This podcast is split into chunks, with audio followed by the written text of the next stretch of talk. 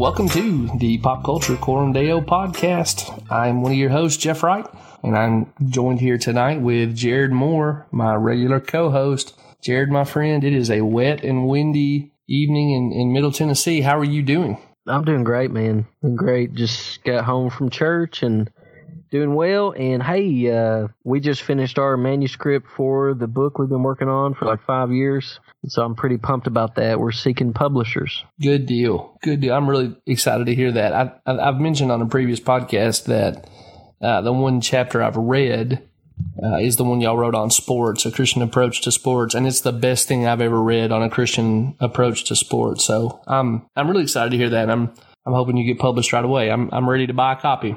Uh, that's that's uh, that that chapter. What's interesting, man, is we've so the manuscript is about 375 pages, but what you read is actually a second book. Like it's not even we're not done with that book yet. Um, we've I actually written knew- about Actually, now that you say that, I think I knew that, and I'm embarrassed. But anyway, press on. we've actually written about 500 pages, I guess. Um, so the first book is, you know, encouraging parents to engage pop culture with their kids. And then the second book is genre specific, like how do you engage specific genres with your children? And so the sports one, and then we've done one on fantasy. Um, we didn't do comedy, but I'm, I'm I'm supposed to do the horror chapter. Okay. Well, good. I'll give you. Uh, I, I'll, I'll assume you're going to to do really well on that because I've heard you talk about horror, and I'll look forward to both books coming out. How about that? Well, I'll just steal all your ideas about horror, man. But I ain't gonna I ain't gonna mention you though. Yeah, I'm just gonna plagiarize you. That'd be good. That'd be good. Um, hey, on your sports chapter, I'm about to throw you a curveball. Sure. Did y'all address any of uh, this phenomenon where we've seen male to female transgender athletes compete compete in like combat sports, wrestling, and mixed martial arts and stuff? We did not. Oh man, you got to go back in and add that. It's not too late. Man, getting to some thorny. It's not thorny for us, Yeah. but it's like if you've got a kid that's in that secular world in sports, like ethically. I mean, you, you get into some thorny stuff that way. Well, I'll just tell you, if I had a son that was competing uh, as a woman, I would be mortified. But then if I had a, a daughter who was competing in a combat sport, I'd be mortified. And if I had a kid, like, you know, if I were running track or something, and there's a, a a male who is competing as a woman, I would be throwing a fit. I would probably be an embarrassment to my family, but I would be chewing out the ref, the commissioner, the school superintendent, the TSSAA, whoever was letting that farce go on. Yeah, yeah, um, yeah. I agree. And it's uh, uh, it's crazy land, man. I can't imagine sending my daughter out to compete against a man physically and being like, "Hey, just uh, just remember, honey, triangles are round and rivers run uphill, and this is a fair competition. Have fun."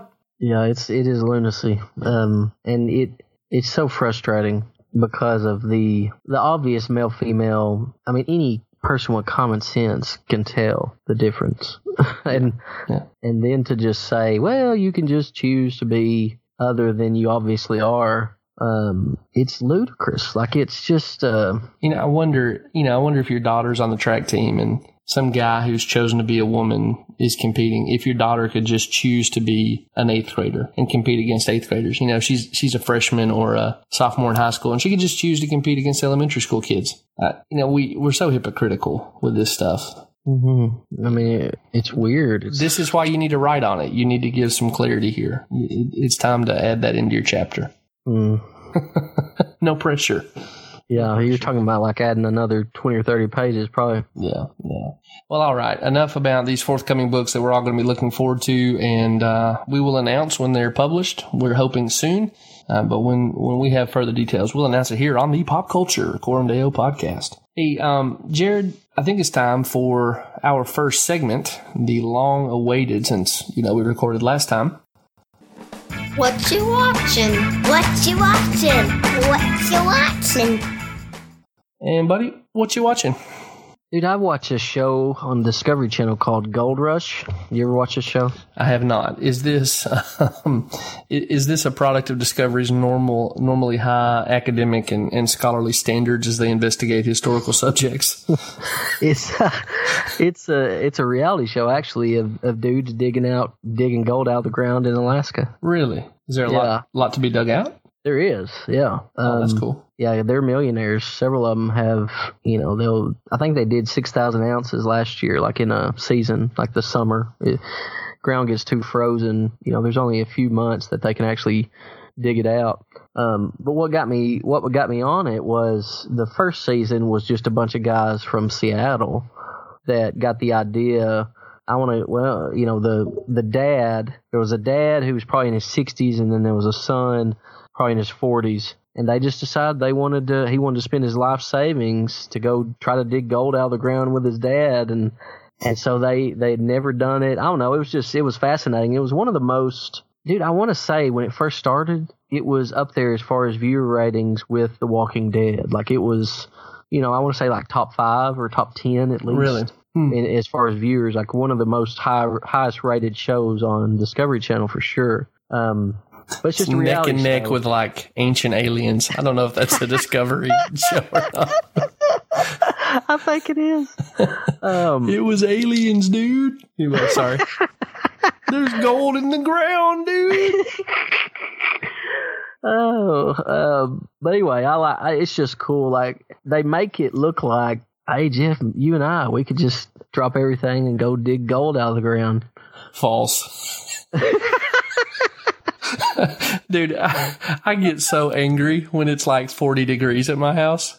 I can't even imagine. It would be like a new Donner party uh, if I went to. Alaska to, to do anything outside. I would just be the most hostile person right before I froze to death. Hey, it's like sixty there, man. It's summertime.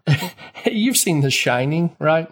Oh yeah, Uh, I, we don't commend that movie. There's there's nudity in that movie, but uh, we've both there seen it. Yeah, the uh, the woman in 237 who gets out of the bathtub. Oh, I do not remember that. Yeah, it's uh, it's not good.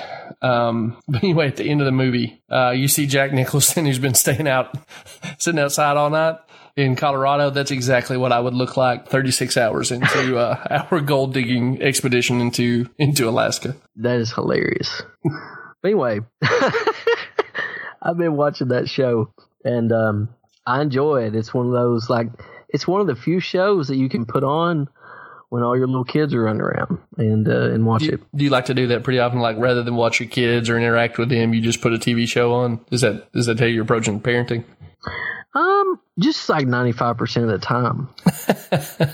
well, good, Jared. I think that puts you in like the you're in the top three percent of American parents now. Hey, well, I've been writing a book on parenting, like engaging pop culture with your children, and I. In order to write the book, I couldn't actually engage pop culture with my kids.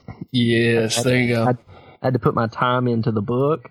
I'm being very sarcastic, folks. Friends, that is the art of the spin right there. Jared Moore. well played, my friend. No, I just uh, So what do you find so compelling about this this show? Is it is it the the chance that, that you might watch somebody hit it rich? no, it's the I don't know, just dudes with heavy equipment getting. I mean, you know, in ministry, we don't really get get our hands dirty per se. Like you can't. Uh, you know, it's like mowing your yard or something. You can see the grass is cut. In ministry, you're forming men and women, disciples, and it's like a long, drawn out process that's hard to see immediate results. Mm, mm. I mean, you you dig that gold out of the ground, dude, and it's there. Like you hold it in your hand. You know? Sure, sure. And so, and you can weigh it out, and yeah, I get it. I get it. and I can see, I can see the. uh yeah, it appeals to me. Plus, there's this there's this weird dude on there.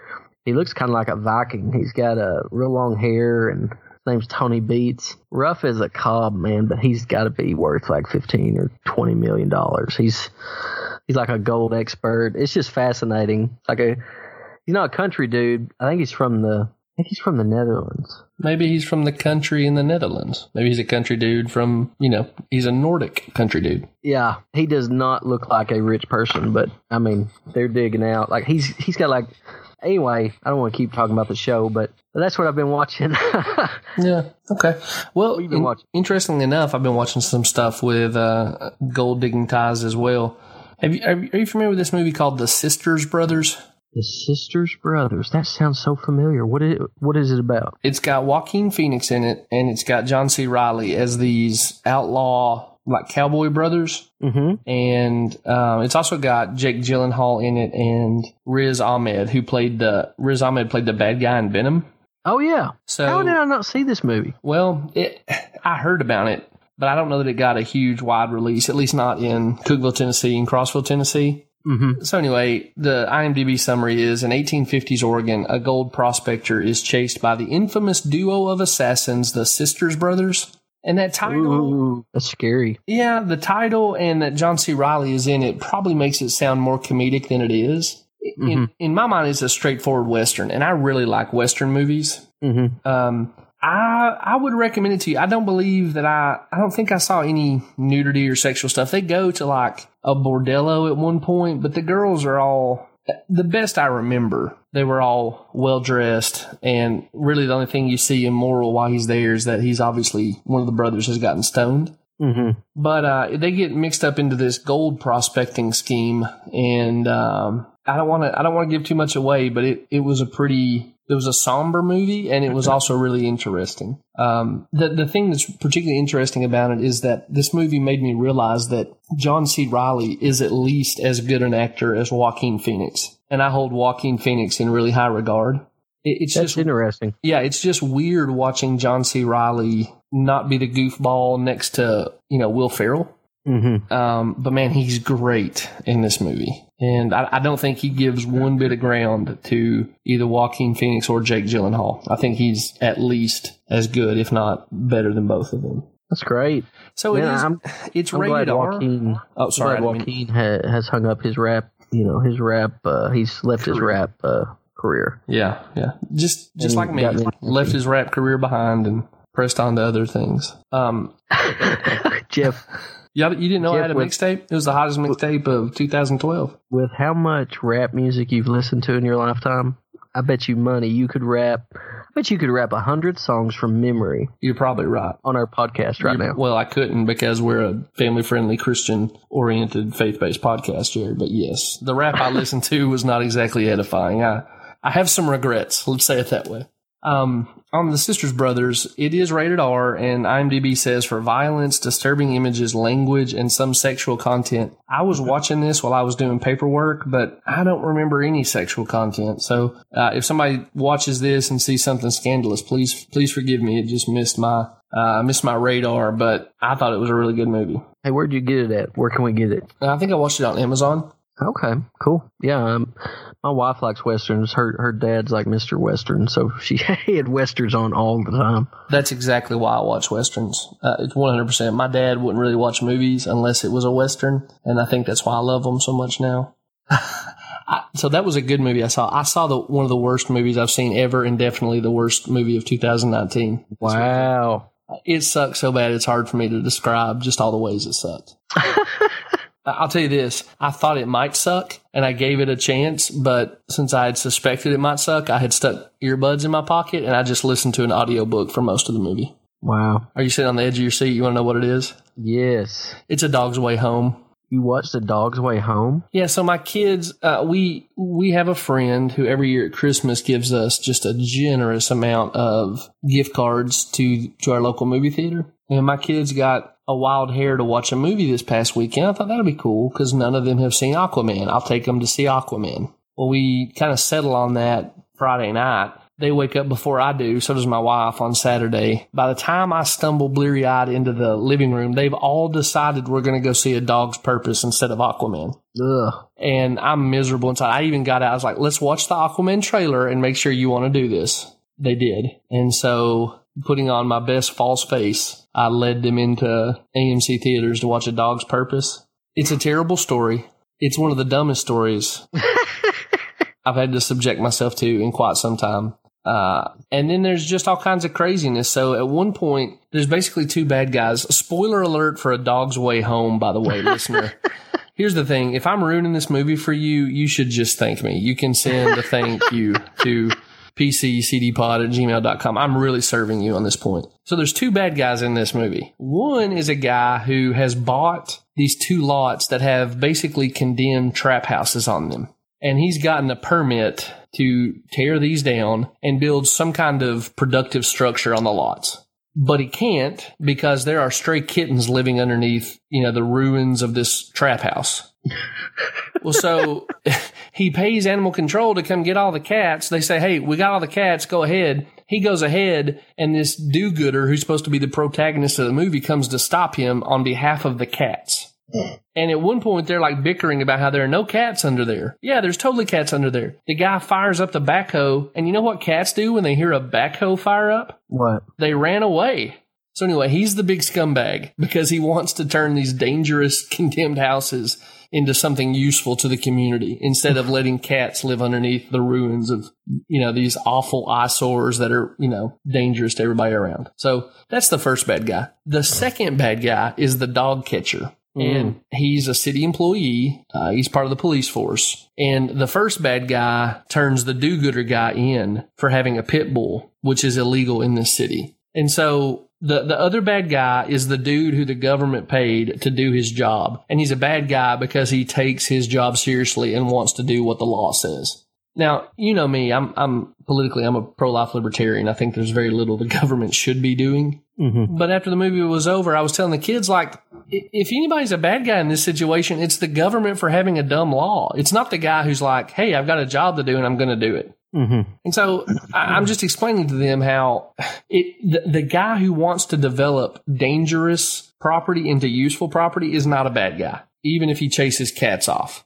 And the, the guy who's trying to just do his job is not the bad guy. If anything, the government's the bad guy for having a dumb, dumb law in the books. And then about halfway through the movie, this dog, you know, she's separated and trying to get back to her family. Uh, she comes under the, you know, she becomes the possession of two gay guys and they're like at their home having a drink of wine on the on the love seat and clearly living together and all this stuff. Now, I asked my kids just trying to figure out what they saw from that. I said, "What did you think about when they ended up with those two two guys?" And they said, "Oh, basically they got down to they were either roommates or brothers." Which uh, the brother theory was particularly delightful to me because one of the guys was black and one of the guys was white. And I was like, great. That's we're just gonna leave it right there. They were brothers. They were brothers who like to drink wine on the love seat, sitting next to each other. but I mean, there's literally nothing good about that movie. it's so disgusting, and it just frustrates me to death that my kids went to watch it instead of Aquaman. I feel like I've really failed as a parent. I should have made them watch more gold digging. Yeah. so, uh, a, a dog's way home is hot garbage, and feel free to avoid it at all costs. I enjoyed that story, man. It was an awful I'm- movie. It was an awful movie. That is the that's something good that has come from this though. I enjoyed you telling the story of how awful it was. Well, I mean, I, I'm thankful. I'm, I'm truly not sarcastic at all when I say I'm just glad I could serve everybody that way. All right, man. Anything else you're watching? no, that was about it. That and glass. Okay. Well, then let's get into our next segment. So sorry to interrupt. And Jared, I know I did this to the nth degree um, on our last episode, but the only thing I really want to talk to you about is Oscar nominations. And since I did do that to the nth degree last episode, you got anything we can talk about first? Yeah, I want to talk briefly about the the preview for the movie Prodigy. Yeah. Okay. I know the movie you're talking about. Yeah, so evidently the the emphasis is on you know the preview starts out with this kid who you know he's born, he's growing up, and he's the parents notice that he may be gifted, you know he may be a genius, his intelligence. Doctors are telling him his intelligence is off the charts, and so then it it goes to the kid. He's probably seven, maybe six, and he picks up a spider. He's holding the spider in his hand. And all of a sudden, he just kills the spider, and the music changes. Um, but it's it's it's kind of like the movie The Good Son, I guess, with Macaulay Culkin back in the day. Yeah. Um, when it's this super intelligent kid, but he's got something wrong with his brain or mental illness or something. And um, I mean, if he's killing a spider, he's got something right with his brain. yeah, that's what I was. I laughed out loud, like I embarrassed my wife when we were watching Glass because of this preview. Because I laughed out loud when he killed the spider because they were acting like, "Oh, this this proves how e- this kid's evil." you know how many spiders I've killed? I mean, when there's a spider in the house, all the kids and my wife are, "Jared, come ki- come kill it," and uh, or I'm yelling for them to come kill it because those things are nasty. But uh, but anyway, I I just thought that was so fun. I just wanted to talk briefly about how, and that, it sounds like your dog movie too, because oh, leave the building so the poor stray cats can have a place to live. Don't kill the spider. Yeah. Anyway, Well, I, I saw that same one. There are two trailers for that movie, and they make it look like a completely different movie each time. Have you seen both of them? I don't think so. I think I, this is only one. Okay, so the one you watched, I think, makes it look like this is an evil kid who's super gifted, right? Mm-hmm. The other movie is the, the other trailer suggests that very strongly that this is a movie, this is a possession movie, Oh wow. that there's an alien intelligence that has taken up residence in this child's body. Huh. And I'll, I'll just be honest with you. I think you said off air you didn't remember this, but when we went to watch The Possession of Hannah Grace, I saw this trailer Mm-hmm. and it had one of the best jump scares, one of the most original jump scares I've seen in years. And I'm, I'm saying this as a guy who watches, you know, more horror than most anybody else I know. Uh, and it had one of the most original jump scares in the trailer. And so I, I'm pretty excited for this movie. But this movie is either, yeah, again, just another possession movie, or that the trailer you're talking about makes it look like it's going to be similar to that movie Brightburn. Have you seen the previews for that? No, uh-uh. So Brightburn, I, I'm really looking forward to it. Um, it's uh, it's if Superman came to Earth and was evil. So what if the child who crash lands in the cornfield in Kansas is born evil rather than able to be shaped by Midwestern values and become a hero? Hmm. And I've been saying for a while that a full blown superhero horror movie needs to be made. You know, we got shades of that in Venom. Mm-hmm. I think Brightburn's gonna gonna be that. There, you know, there's some comic books that are very similar, like Krypton's, uh, not Krypton, uh, Red Son is this um, this Elseworlds title title where Superman grows up in a totalitarian regime, and so he's you know he's an evil guy to Westernize. I, I really I'm excited for that movie, and and that second trailer makes Prodigy look like it's you know, the same style. So I think it's going to actually end up being a supernatural movie, but. uh yeah, two totally different trailers for the same movie, and they they lead you to wildly different conclusions. Well, that was that's how I felt about Us. I saw a new Us trailer, Mm. and uh, it threw me off. Well, don't tell me a Compared to the first thing because I hate trailers for movies I know I'm going to watch, and I couldn't be more excited for us. Did, did you have you seen two trailers for it? No, I, I wouldn't have seen the first trailer if I could have helped it. But we were we were watching the NBA on Christmas Day, and I was just sitting there watching basketball, and it came on, and I didn't want to like run out of the room in front of everybody, so I ended up watching it. Well, that movie's gonna scare me to death. I'm afraid. Yes, uh, yes, put it in my veins. I cannot wait for that movie. well, my kids caught the first trailer. Oh, my. They were well. We were all sitting there watching basketball, and they were.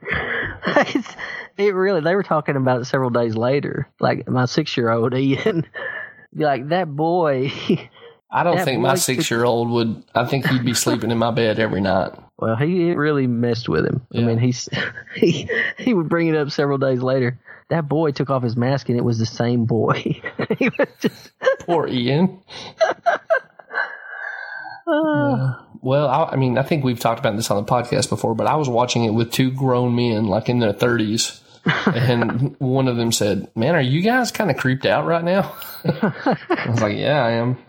So bring it on. It comes out in April, I think. is it like Easter weekend? I don't know. Maybe. I mean, man, when we hit April, it's just good movie, good movie, good movie, good movie every you know every weekend. So Hmm. looking forward to that. Was that the only thing you had to talk about in So Sorry to Interrupt? I believe so, man. All right. Well, because I'm interested in award season and because the Oscars are kind of the granddaddy, I'm going to throw some of these nominations out to you. Uh, you tell me what you think about the nomination and which one you'd pick, okay? Okay. Uh, for Best Picture, Black Panther, Black KKK Klansman or whatever, Bohemian Rhapsody, The Favorite, which is it's a made up story about like Victorian England where the the Queen has these two women in her court that are competing for her favor. Okay. Green Book is the one I think we talked about last week, where you know this uh, Ving Rhames is hired to drive this African American musician around the deep south. What what in the world? Is it made- really Ving Rhames? I'm pretty sure it's Ving Rhames. No, it's Vigo Moore. yeah, now I know why you're laughing. And, uh, my bad, Dude. Couldn't have botched that any worse. Ving Rhames is like this giant black fella. Yeah, that'd be a different Go. movie. That'd be a different movie. That would be a Tarantino movie. uh, Roma, which I still can't even stand to watch the trailer for. They showed the preview for it, and I'm like, I do not want to watch that movie. No, I I think it would be worse than going into a coma. Um, a Star is Born and Vice, which is the Dick Cheney takedown pick that uh, Christian Bale stars in. mm-hmm. So, first question: Any of those movies surprise you being on the list? Best picture. I mean, I think Bohemian Rhapsody surprises me a little bit. Me too. Um, Me too. I really liked it, but best picture of the whole year. Well, you know, we we got onto the Golden Globes, I think, for nominating Green Book, but not Bohemian Rhapsody. Yeah. because they they're both doing the same thing. And I haven't seen Green Book yet. I will see it, Lord willing. But I saw Bohemian Rhapsody and thought it was awesome. Um, so I, I guess I, I'm going to like doff my cap to the Academy for putting both of them on the list rather than one or the other. Um, the one that's surprising to me is Black Panther. Hmm. I, you know, I- usually the Academy won't consider popular movies as a candidate for Best Picture. Okay. And I can't remember any time a superhero movie got mentioned as a, a possible Best Picture uh, nominee, let alone, you know, actually get nominated. Mm-hmm. And so I, uh, yeah, I, you know, kudos to the Academy for that. I mean, I think this list, unless it's Roma, this list already pretty much guarantees we're going to get a better movie than last year, which was a, a movie about a, a woman who has sex with a fish. Mm-hmm. Um, but is That there- was that might be the most disappointing movie I've ever seen. Yeah, one hundred percent. That's just uh, it's ridiculous in all all viewing angles. I, I wonder too if it didn't if that movie winning didn't create the biggest problem I have with this list. Don't you think A Quiet Place should be on this list? Yes, absolutely. I think it's the best movie of the year. I think Infinity War should be. I, I thought Infin- Infinity War was better than Black Panther. I know you disagree with me on that, but Yeah, I mean, I, th- I understand it's an argument. Um, I, I would go Black Panther, but I, I get what you're saying. I don't know. It, it must be that it just took such an incredible amount of energy to get a superhero movie onto the list of nominees that they could only do one. hey, what was your what was your third? Do you remember what your what number three was on your list? Uh, I can, I think I can find out pretty quickly while we continue to talk. Why do you Okay. ask? Because I was just wondering if it made the list, like if it should have been on there. Yeah, I got you. So while I'm looking for that, we can just take a minute and gripe about how A Quiet Place didn't make the list of nominees.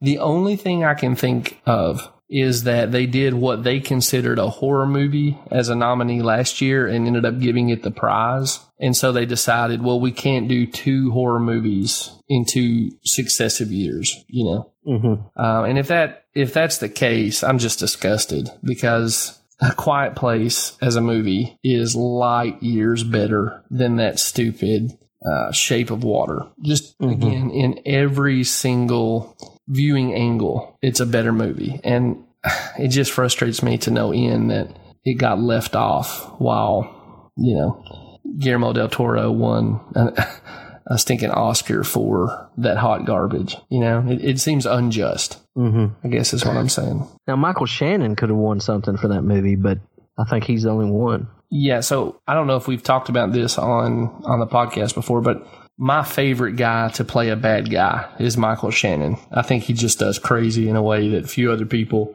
uh, now do, and I love watching him be crazy uh, in in a movie. So yes, uh, I, I'm I'm with you in that he could have you know garnered some praise for his performance, but man, that movie was just uh, it was ridiculous. It, you know, I guess in some ways it was a pretty movie because they clearly made pains to to uh, to give you a visual world that was pretty compelling. But otherwise, there there's no redeeming quality in The Shape of Water. In fact, it's the kind of movie that I think thoughtful people should just avoid because it's it's promoting such unhelpful things. Yeah. Um, and yeah, again, that that uh, that a quiet place gets left off is just it just drives me up the wall. Mm-hmm.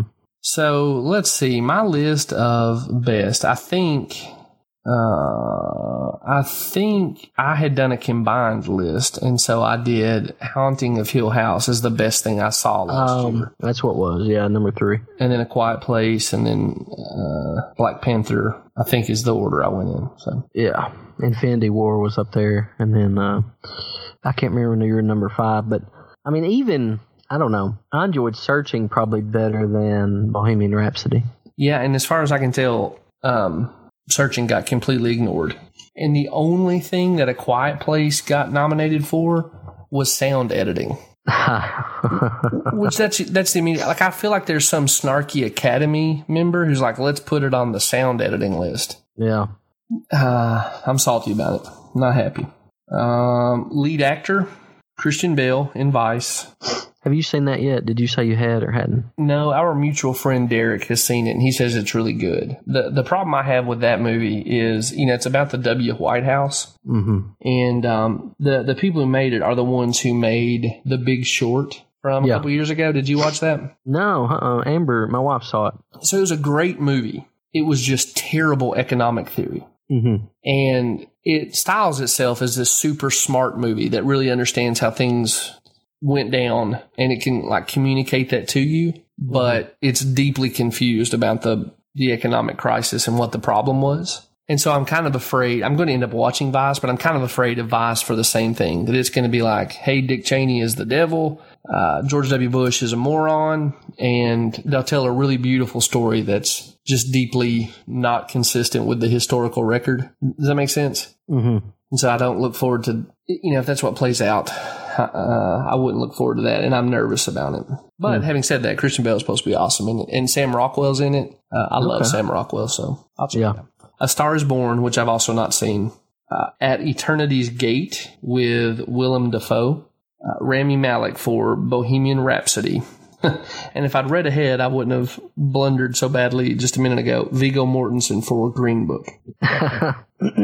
Um, I'm going to take the lead on this one and just tell you I haven't seen Vice, A Star Is Born, at Eternity's Gate or Green Book, but I can't imagine anyone doing a better job as a lead actor than Rami Malek in Bohemian Rhapsody. Yeah. I felt like he was Freddie Mercury. Yeah, that that movie has been corrupted a little bit because of the director um, who got replaced at the end. Oh yeah, There's been a lot of even this week. I think I saw today that there are four more accusations against him for um, underage boys. yeah, that's right. I saw that too. Yeah. Well, I mean, thankfully he, I think he was pulled off of that, right? And they brought somebody in to finish the movie. Yeah, they did. Like at the very end, like the last, the final steps of it. Um, but I just wonder if that will cloud around, you know, Malek. Um, I don't know. Well, I guarantee you, I guarantee you, it will not win Best Picture because Yeah. they would have to sort out whether or not that guy came up on stage to, you know, to receive the trophy as part of whatever group comes up to do it, and they will Yeah. not let that happen. Yeah, I read that um, his name has to stay on it because of um, some sort of legal, like the rules or something. Like union regulations. yeah, something like that. They literally could not remove him from it. Yeah, but well, that that kills it as Best Picture, but I still think Rami Malek ought to ought to take home the lead actor. Oh yeah, yeah. I, they interviewed Rami today on that in that same article, and he was saying that he was not even aware of these. Um, he said he just buckled down as soon as he realized he was going to play the part. He he said he he accepted it without even knowing who the director was. Really, I mean, I'm guessing that's what he would say, but I also don't have a reason to believe he'd lie. So He said it was a year in advance. He That's a- realized he was going to play this part. that's a tough spot to be in for sure. Yeah. Well, let me. Speaking of weird choices with acting, um, lead actress. So Yalitza, uh, and I'm sorry I can't pronounce this. It's my southern tongue. Aparicio, Yalitza Aparicio for Roma. Didn't see it. Not gonna see it.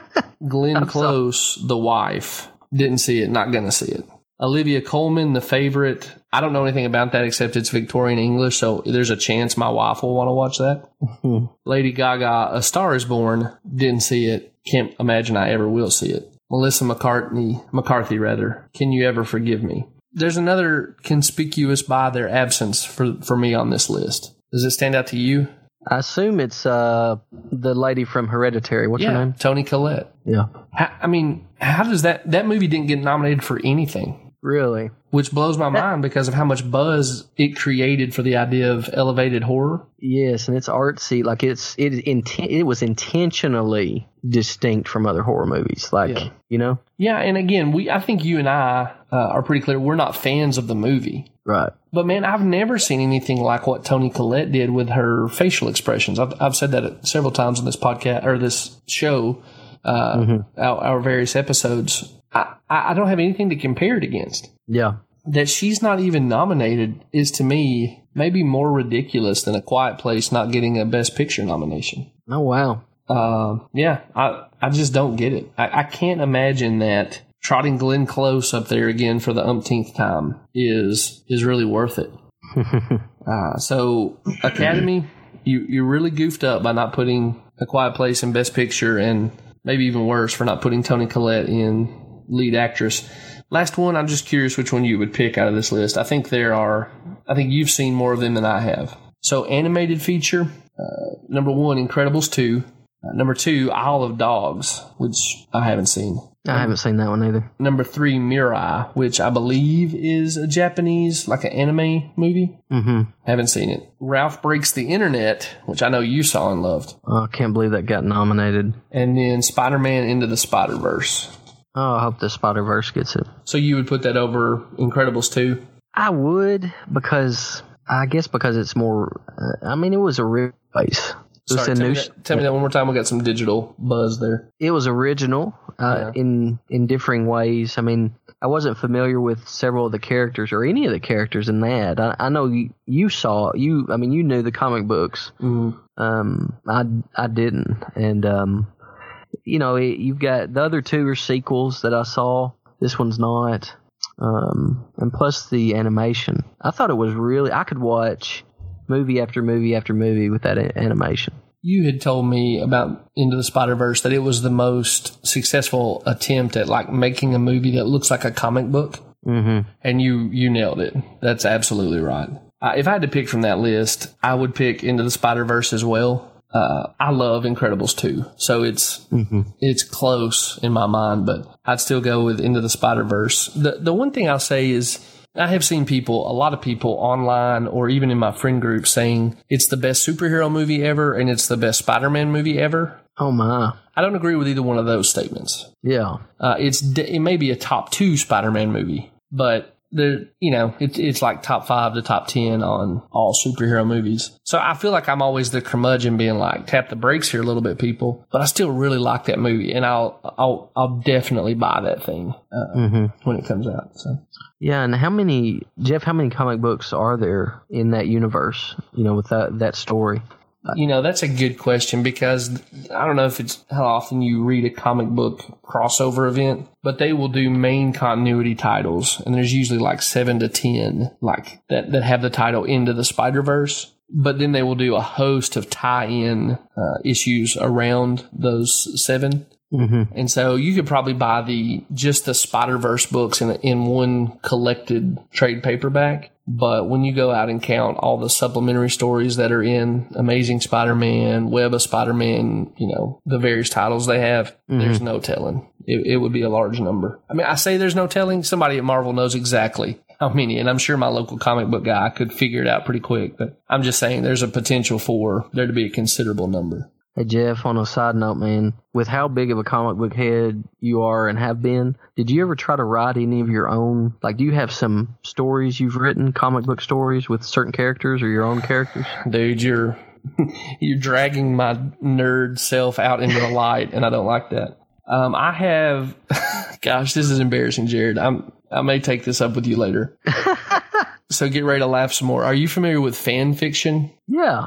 So I have written a fan fiction story trying to bridge the gap between uh, Batman and Robin being, you know, Bruce Wayne and Dick Grayson, Uh huh. and the world of Batman Beyond with Terry McGinnis. Oh, that is cool. Like, how do we get there? And then Yeah. I, I wrote a, uh, you know, I love Captain Marvel, the original Captain Marvel, the guy that everybody's calling Shazam now, including Yeah. DC. I wrote, I wrote a story about Captain Marvel where he's involved in a in a fight with Superman when Superman's mind is taken over by a bad guy Mm-hmm. to try to sort out their relationship to one another. And in in my heart of hearts, arrogant though it may be, I feel like if I got the you know the the ability to be the creative storyteller on a Captain Marvel book right now, Mm-hmm. I could tell an incredible story because I I just have I got ideas, man, and Mm-hmm. I've spent enough time daydreaming about it, driving down the road or trying to go to bed at night. I, I'm telling you, man, I'm out in the open and I feel so vulnerable. Uh, Dude, that is so cool, I man. feel like I could tell. I think I could tell a compelling story, and I specifically think it would be a story that would make DC money because they could sell it to people who want comic book stories, hmm but that are not built on moral ambiguity or you know moral filth. Well, how do we how do we make this happen, Jeff? Dude, you got to quit asking me these questions. I have, I have kicked around starting a comic book, uh, and even reached out to some people I know who are fellow Captain Marvel fans who are artists. Oh, cool. And uh, here's the deal: Captain Marvel has been copied throughout history. He's one of the more uh, like basically everything about Superman since 1960 was him going, were, were the creators of Superman going, what's working with Captain Marvel and pulling it into their universe. oh, cool. But there have been all these other characters who are clearly knockoffs of Captain Marvel. So it, it's just such a perfect fantasy fulfillment story, right? It's a little mm-hmm. boy who says a magic word and he becomes Superman. Like what kid isn't already dreaming about that? You know what I mean? Oh, yeah. So there have been like Super Green Beret is a guy from the past who's clearly a knockoff of the original Captain Marvel. There's uh, a Captain Marvel who has the ability to split into uh, multiple. it sounds goofy, but and it is goofy. He he can split his body into multiple pieces, and somehow that's a superpower. It's a knockoff of the original. Um, in Britain, when Captain Marvel stories stopped being told, they just took the character, renamed him Miracle Man, and kept telling stories. And Alan Moore got a hold of those eventually and basically built his career by telling these postmodern stories through Miracle Man. Hmm. So I feel like I could take the concept and apply it to some other character and, you know, tell, tell the stories through Captain Phenomenal or whatever. That, that's not the name I would propose, but Yeah. you get what I'm saying? Yeah. the the thing is, I just don't know if independent comics. I just don't know what what hope they have. Like in some senses, it's it's more possible for independent creators to put their work out than ever before. But mm-hmm. because of that, it's also a more crowded market than ever before. And yeah, so I, this is something I've daydreamed about a lot. And I legitimately think if I could talk to DC editorial, I could give them an idea they can make money with Mm-hmm. but they keep handing the property to Geoff Johns, who is second only to Zack Snyder in In awfulness. in awfulness. I mean, that Geoff Johns has basically my second favorite character of all time mm-hmm. is. I mean, talk about first world problem, but it is a, it is a continuous aggravation to me. Every time he tells a Shazam story, he it, it, he might as well just take out everything in the book and just write. I don't I don't understand this character to a large degree, and the parts I do understand, I'm embarrassed about. Mm-hmm. Uh, but they keep, I mean, I guess they hand it off to him so he'll have something to do and stop messing up everything else. You know, he, Hey, hey, while I've got you here, which movie are you most excited about as far as Shazam or Captain Marvel? oh, it's Shazam, but it's just because I will get a visual representation of the character that I've loved for a long time that, that I never thought I would see a movie about. Mm-hmm. But Captain Marvel will be better just because it's, it's a character that the people who own the rights to aren't confused about what to do with it. Mm-hmm. And and so I- like even Da- David Sandberg is the guy directing the Shazam movie. I really like him. He did Annabelle Creation. Oh, oh, did he? I didn't know that. I thought uh Flanagan did that. He didn't. No, no, it was it was Sandberg, Oh, wow. Okay. and he does a really good job. That movie specifically says he does a really good job with with child actors. Hmm. And he he cast some great kids to be the kid components of this Shazam universe. Mm-hmm. And so I think he's done a really good job of adapting Geoff Johns' story. The problem is Geoff Johns' story is hot garbage. Mm. And one of the things I've told some of my fellow, you know, I'm like everybody else, I find niche groups that like stuff I like. one of the things we've talked about is no matter how good Shazam is, those of us who have been following the character for a long time Mm-hmm. will know that it could have been better. It's just necessarily not going to be as good as it could have been because it's not using the historical characterization and the historical story, uh, which, I mean, dude, since like, since World War One uh, or so, Captain Marvel has been capturing new new fans. hmm Geoff Johns gets a hold of it. He tells one story, and they don't do anything with the with the book for you know more than a year because the the version he told is the first version that that doesn't resonate with new fans. Oh wow, And, yeah. you know, they've kind of hooked the hype train of the movie to it. So new people are coming in saying, this looks cool. This looks like it's going to be, uh, you know, a, a relief from some of the serious and somber DC stuff. And I hmm. do think that's going to commend the movie. I'm just going to be sitting there going, man, if we'd have just went with the time tested stuff, this would be even better. Yeah, it makes you wonder if they have no intention of making more Shazam movies just by the approach. Well, I think there's a chance because again, the idea is so compelling, even if they do a bad job with it. Kid says mm-hmm. magic word becomes Superman. Yeah. Um, I think it, there's there's possibility that just the concept will power through the stupidity of what Johns did with the story, hmm and the movie already looks more. It already looks more lighthearted than the story Johns told. So I think something happened along the way where Johns either realized he had failed or DC Warner Brothers, somebody up the stairs said, well, that may be the material we have, but we're not going to stick that close to it. We need to kind of brighten this thing up. Or Sandberg said, holy cow, man, I, I've got to make some changes here. hmm So, you know, if they tweak it in the right direction, I could see it being really compelling, even if it's not going to be as good as it could have been. I, I do like the actor that plays Shazam. Um, Yeah, I, yeah. Can't, I can't remember his name, but I really liked him in Chuck. Yeah.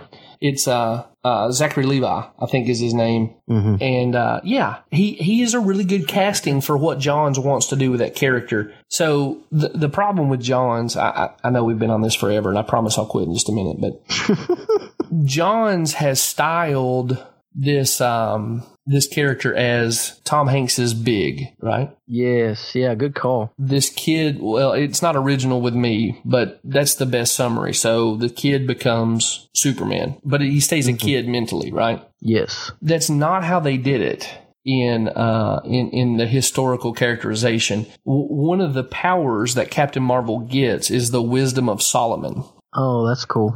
And so historically, uh, I think they've done away even with this in the comics and they've given a new set of divine patrons to give him his powers, or at least they had done that in the comics. I don't know what the movie will do. But when you had the wisdom of Solomon there, you have this, you know, if you had all the wisdom of Solomon dumped into a child's brain, a distinctly different personality is going to emerge from that combination, right? hmm And so historically, Billy Batson was this upright kid who was an underdog. He was an orphan and he, like, he was a do-gooder and he basically was the hero of the story until he got into something he couldn't handle. And then Captain Marvel came in and was like his big brother and, you know, fought the biggest bad guy. It, it, not only was it a compelling characterization, it was really unique in, you know, in the way that comic book stories were told. hmm And I think that's why he eventually started outselling Superman there for a number of years. But they, they've done this stupid thing and turned him into a big kid in Superman's body, which all of a sudden makes the, the, the wizard who gives him the powers a real creep.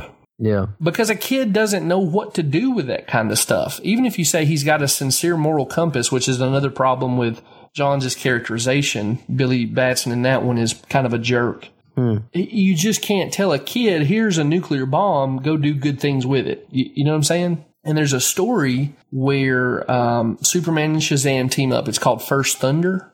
And at one point, Billy transforms from Captain Marvel into Billy Batson in front of Superman. And Superman gets this grimace on his face and he says, Who did this to you? Which is exactly the reaction you would have if you realized somebody had just given a kid the equivalent of, you know, a nuclear silo. Does that make sense? I know I'm overthinking this, but hmm. Geoff Johns is so simplistic. And, and again, he, he either doesn't understand the character or is embarrassed by it that he doesn't realize that whatever he thinks is new and innovative is actually throwing away much better material for much dumber material. And I just, it's just so disgusting that he has it because the best he can rise to is like 80% of what it could have been if he'd just went with what generations of storytellers have been telling. Hmm. So anyway, I'm getting off my soapbox. Y- you did that to me. You asked me the questions. I'm going to blame that on you. I did. I didn't realize I was walking into a minefield on the on the subject. Yeah, I'm kind of embarrassed. All my thoughts are on audio record, but like I said, I've I've thought about this for a while. I mean, I've been reading this kid, this character since I was very young. Hey, go ahead and plug your other podcast, man. Yeah, so I have recorded a few episodes uh, of a podcast called the Shazam Cast. Darn you, Jared. and it's more it's more popular than Pop Culture Coram Deo, folks. For real, go check it out. it uh it was my it's it's it was my first foray into podcasting and uh I neglect it, but I did it because I was like, man, this character needs more attention.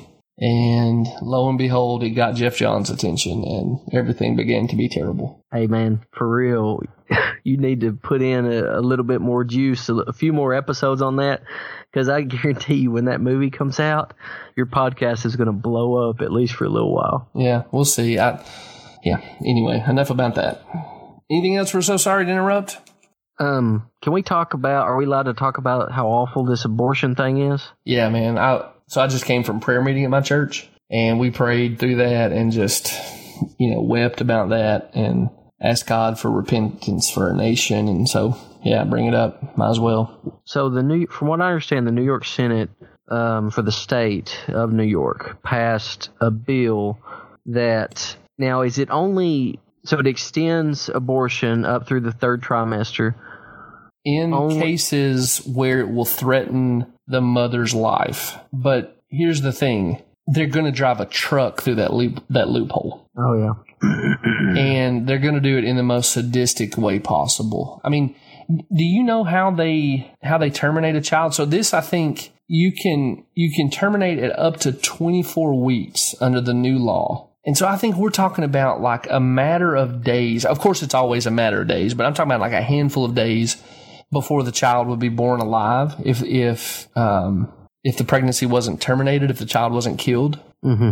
And do you know how they? And I've read this on multiple sources. So, listener, if if I've got bad information, you tell me because I've looked into this. Because it's hard to believe that we're this ghoulish as a society.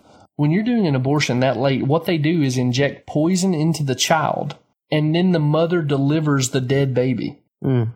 It it can't be it can't be less awful than Molech worship. It can't be. Mm-hmm. And like what you're saying, it's it's if it endangers the mother or if the kid is not going to survive. I think that's what they're saying. But if it's endangering the mother, if she can deliver the baby, you, then just deliver the baby. Just deliver the baby and give it up to adoption. Even letting it grow up in state custody mm-hmm. would be infinitely preferable. So again, I, I could have bad information and I invite our listeners to correct me. If, if we do so, I will publish that broadly. I'll say it on our social media and I will say it on our next episode. But I've looked into this because it's hard to believe that they would do something so bloodthirsty. Well, I remember the partial birth abortions, Yeah. right? Yeah. Um, I mean that that's what I thought that you were going to say.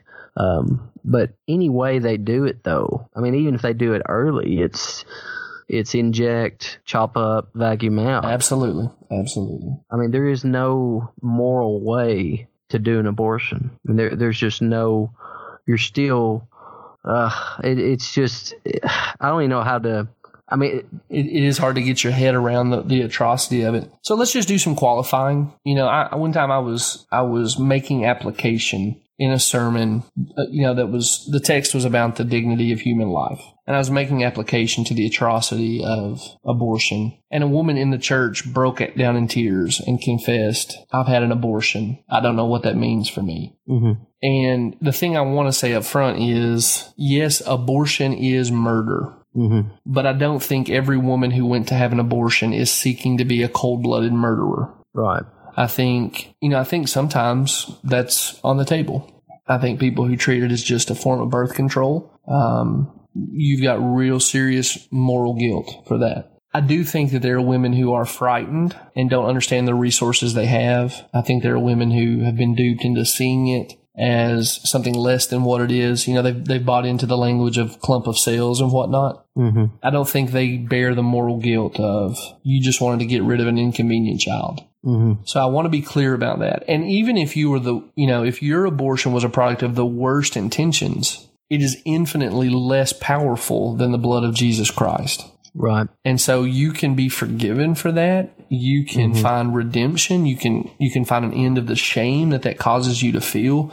I think you can even have hopes of being reunited with your aborted child through Jesus mm-hmm. Christ. Absolutely. So we want to say all those things positively towards women who have who've made a choice to abort, right? hmm But at the same time, we want to draw the line really clearly and say abortion is the is the death of a child. It's the death of an image bearer, and as such, it is it's a cosmic scandal. hmm Absolutely. I mean, it, and the audacity behind like watching that vote. Oh, they were on, uh, cheering.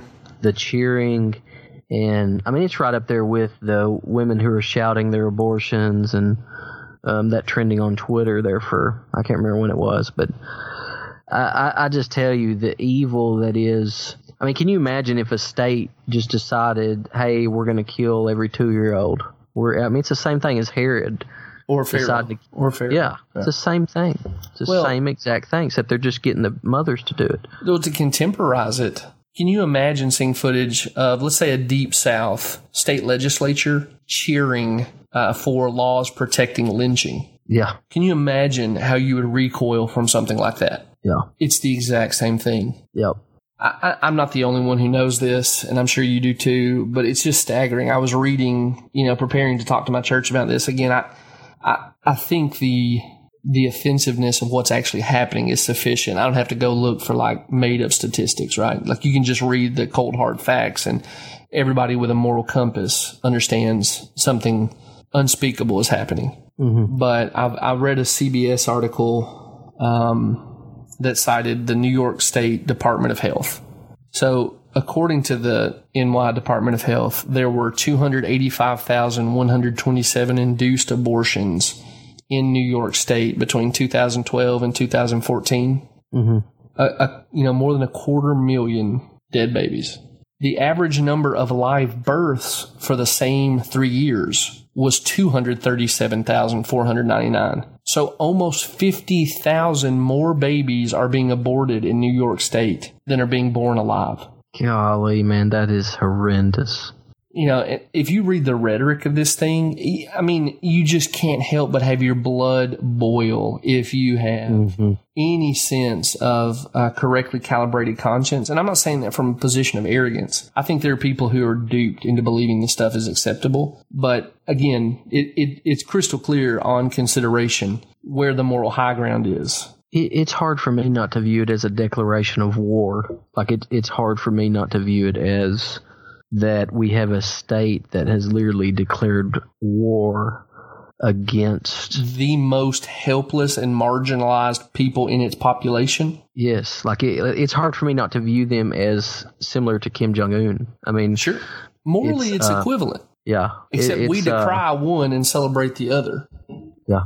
Sorry, I don't mean I to mean, step it- on you. I just deeply, deeply agree with what you're having to say here. Oh yeah, it makes me. I mean, dude, honestly, it makes me think through just war theory. It makes me think through. Um, I mean, at what point do Christians sit idly by as we continue year after year after year after year? We got sixty, almost sixty million dead babies since Roe versus Wade in our country. Well, at what again, here I'm just going to say, Jared, we, we need to do all the qualifications. So you're not suggesting that anybody should take up arms, or I mean, the the worst case scenario is blowing up an abortion clinic. You're not saying No. that anyone should choose violence as the means to address this. No, what I am saying, what I am saying though is eventually it makes me wonder if smaller governments need to take a stand against. I don't know if it's states um, need to take stands against other states. Um, I'm not sure exactly. You know, I haven't fleshed it out, but my que- I mean, are, are we going to have to get to 100 million? I mean, what? I, I don't know. I'm just. I mean, that's like Mao. Um, Yeah. So I, I do think in our civic structures that the best thing the government can do on this, I mean, the best thing they could do is justly repeal the law, and they should. And if they don't, if Roe versus Wade and every supporting law underneath it or statute underneath it isn't repealed, God will destroy the United States of America in a like Sodom and Gomorrah, salt and plow the ground kind of sense. mhm. But the appropriate thing for more upright states to do is ban the the practice of abortion and say, you know, insofar as our state is concerned, this is illegal. And I really think you just keep walking that down I think cities should make the choice to outlaw abortion and then tell the federal government, come get me. You know, if, if, if I'm a county commissioner or I'm a, you know, a city trustee, I'm pushing for us to outlaw abortion within our borders in this city or this county. And if the federal government wants to come get me or come get our state or come get our, you know, our county or our city, they'll just have to come get us. But it's not happening. Uh, I mean, there's no, there's no perfect strategy, but I do think whatever degree a community has a say so over itself, upright people in the civic sense will say this will not happen within our borders. Right. What? So thinking through just just war theory, the the further one gets, like, so this is going to increase abortions. This isn't this isn't going to decrease them. Like, I agree with what you're saying about the laws, but if the laws are not tightening, instead they are widening, then the pendulum is not going to swing back. Um, I mean, it may. Well, I'm going to push back on that. I am convinced that we will live we will live to see a day when abortion is considered equally, you know, atrocious as the Holocaust or the Great Leap Forward. That may happen because the new Jerusalem has descended. But I think there's a good chance that, you know, maybe I don't live to see this part of it. I will live to see it on the other side of my own grave. But that, like, maybe my kids or my grandkids or great grandkids will see Western culture, whatever's left of it, recognize the atrocity of this thing. So you think this is the final gasp of the abortion movement? I think this is them solidifying their base because they realize they're being pushed back. There are more secular pro life people than there ever have been. You know, the heroic efforts of the Center, Center for, uh, was it Center for Medical? Oh, David Daleiden, the guy who went in and recorded um, Planned Parenthood people talking openly about how they chop up babies and sell their parts Oh yeah, yeah. mass media. Um, I, I think all these things work in the favor of those who recognize that life begins at conception. Mm-hmm. And I do think Planned Parenthood is feeling the the strain now. The the federal government can protect them against what I think are shifting political winds. Mm-hmm. But again, if if our country doesn't repent of this, the federal government's going to be destroyed.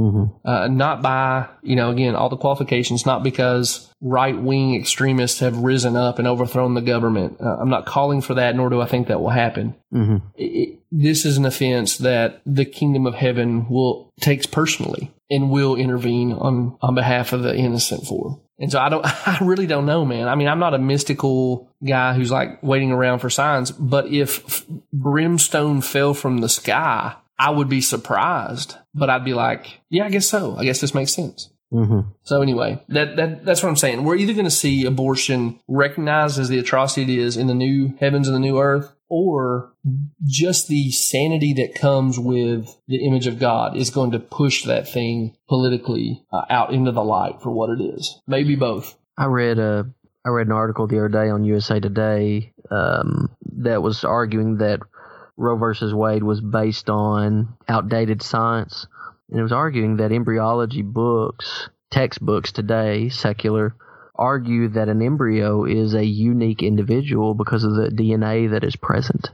Oh, but Jared, Jared, don't you know that it's religious people and, and conservatives, particularly religious conservatives, who are anti-science? Yeah, absolutely. Hey, hey, dude, uh, I had a seminar, an anthropology seminar, in my PhD at Southern, and um, we one of the books that we read was a picture book done by an atheist, and what it was, it was magnified um, from conception to birth, magnified images. Um, I mean, these blown up, you know, beautiful images of life, and it was it was an atheist who was arguing that life begins at conception, and it was just it was very that- fascinating. That's what I'm getting at. I, I think even people who are confessed non-believers are having a hard time crawling over the data. Mm-hmm. And we just have so many different ways of spreading the data now that I think it's, I think it's going to eventually win the day. I don't know that our, you know, it will, it will stave off God's judgment, but I, I do think, you know, whoever's picking through the ruins of Western civilization is just going to, you know, come across like a Planned Parenthood sign and say, well, it's no wonder. It's no wonder the civilization failed or was destroyed or whatever happened. Yeah, I I agree. And the thing is, this this decision by the New York State Senate took me by surprise. Like it it because I've been seeing the exact opposite coming out of Hollywood, where they're they're they've been wrestling with this idea Yeah. of like I'm I'm going to keep my baby. Like I'm not. I've I've seen them intentionally produce movies, even Netflix movies. Um, they go out of their way to say to talk about abortion guilt and to talk about. I mean, there was just it's just it's a different world than it's been. At least it it seems like the pendulum's starting to swing. Yes, and amen. And- Lord, let it be. More yeah, more. and then and then this thing though took me by surprise. Well, again, just to circle back to what we talked about earlier, I think Planned Parenthood, the abortion industry, I think they know that they're really disturbing from their perspective trends that don't signal good things for them long term. And so they kind of have to settle in where they have their strongest power right now. hmm And it's, you know, it's New York State where they can pull that off, but there will be a pushback against this. And I really, you know, Andrew Cuomo, who's the governor, you know, he like he had the One World Trade Center lit up pink. hmm Um, he's going to suffer for this, either politically or under God's judgment, or both. hmm And, you know, I really wish I could get his ear because I would tell him, you know, what you've done is shake your fist in defiance against the person whose will sustains your existence. hmm This is not going to go well for you. And it may not go well for you just by you being allowed to grow harder in your sin Mhm. becoming more entrenched. But I'm suspicious that there will be a quiet moment at some point in his life where moral clarity will descend upon him and he will feel the weight of what he's led, you know, his state in doing. hmm And I hope there's someone there who will tell him the blood of Christ is sufficient even for this. hmm Uh, because I, I man. imagine if he came, if if he comes to an end of himself like the prodigal son. Now, I'm not saying he's a believer. I'm just saying if he, if God grants him moral clarity, which I think he probably will, I think he will feel crushed under the weight of what he's done. hmm So anyway, I'm sorry to step on what you're saying. I just, if I if I were a betting man and could know the future, I would I would bet that he will have in a dark, in a quiet moment, you know, he'll feel like he got hit with a tidal wave. I hope so, man. I I looked up some of the senators that were celebrating it, and on Twitter they're like holding their baby, like like they're they've got family pictures on Twitter, and they've got young kids that I just don't. The common sense of having a baby grow in your womb and seeing that baby delivered, and I, I just it's like they're brainwashed or something. Like Maybe the God of this world has blinded their eyes. Yes, definitely. I mean, it, it's scary. Like this, you could be so blinded that you don't. It, this is common sense. I mean, this is this is not rocket science, folks. This is You, you don't have Good to be grief. a Christian well versed in the scriptures to see the offense of this. no. I mean, you hear a heartbeat. You hear, you see the fluttering. You see the 3D images now. I mean, the list goes on and on of just the miracle. Well, I mean, we beauty- believe we believe in the noetic effect of sin. That sin makes you stupid, but the resources we have in common grace are sufficient to to identify this as an atrocity. oh yeah, yeah. Well, Lord, Lord, intervene. Come, Lord Jesus, or come in judgment, or come in revival, or just do something. Do something. Give your people light to know what to do as well. You Mhm. know, how do we oppose this? I can't. You know, I can't conceive of like recommending to Pennsylvania that they invade New York State. You, you know what I mean? Like, Yeah. uh, it, it doesn't seem like there are easy solutions to this, but abortion can be ended in our lifetime, and Mhm. I think there are signs that even if we don't live to see it, it will be it'll be largely eradicated. But uh, on the flip side of that, and I know it's not the same thing, we wouldn't be opposed for recommending that South Korea invade North Korea. Um, and I know that's a that's apples and oranges, but, but what I'm saying is is how bad would it get before, you know? I mean, so like you said, what if it was Southern legislation that had just said lynching is perfectly fine, to be Um, expanded. Or You know, yeah, we we don't have enough lynching. Let's get some more lynching. I mean, would you would that be something where you say, okay, we need to do civil war over this? Like, uh, e- anyway, I'm just, I'm I mean, just, our I'm- our country answered that question once upon a time, and it's Yeah. it's taught as a good thing in history books. yeah, absolutely. and I think that I think that our descendants would smile upon. I honestly do. Like I agree. I think we're on the wrong. I think the people in favor of abortion are on the wrong side of history, and history will correct this nonsense. Well, I mean, I, I don't mean to be scandalous, and I assume that this will probably crawl over some of our listeners, but at this point, we're engaged in something that's even morally more atrocious than chattel slavery. Yeah. Uh, you know, we owe the Deep South, antebellum, you know, the antebellum South. You know, we we're looking up to them at this point in the way that just New York's numbers alone. You know, Yeah. um, and and I- I'm not I'm not saying that someone who wants to like minimize the atrocity of chattel slavery in the in in the pre Civil War South. I'm just saying that we we found a way to do something even worse. hmm So I, I get what you're saying. You know, it's hard for me to to recommend armed conflict to you know. I, I'm a guy who I think warfare is very rarely the appropriate option. hmm But I get- agree. I'm just- I I'm get saying why you're saying we we're going to have to at least consider why we don't do it because the offense is that bad. Well, I mean, just war theory is if you're going to save more lives than you lose, then basically the war. I mean, I know that's oversimplistic, but that's the general emphasis. And so, I mean, we're talking about hundreds of thousands dead every year, and uh, And it's the most innocent among us. Not to not to circle back to ground we've already covered, but this is morally atrocious. And when you think about the atrocity of it, it's hard to see any option except for like personal violence Jeff, off the you know is off the table. you know what blows my mind? If those numbers are correct that you said, which I assume, what year was that? The two hundred something thousand. That was between 2012 and 2014 in New York State, according to New York's Department of Health. Okay, so for three years, Yeah. That is. Uh, so you said two hundred and fifty something thousand. there were 200 there were over 285,000 abortions. There Okay. were 237,499 live births. Okay, so my understanding, man, is that is about 15% of all the abortions in the U.S. at that time. Um, so I, that that's a staggering number for just one city or state, I guess. Yeah. It 15%. you know I saw there's a bookstore that had closed its doors today. It Yeah, I saw that. um I, you know, this is one of those times where upright people are going to have to start thinking about where they where they live.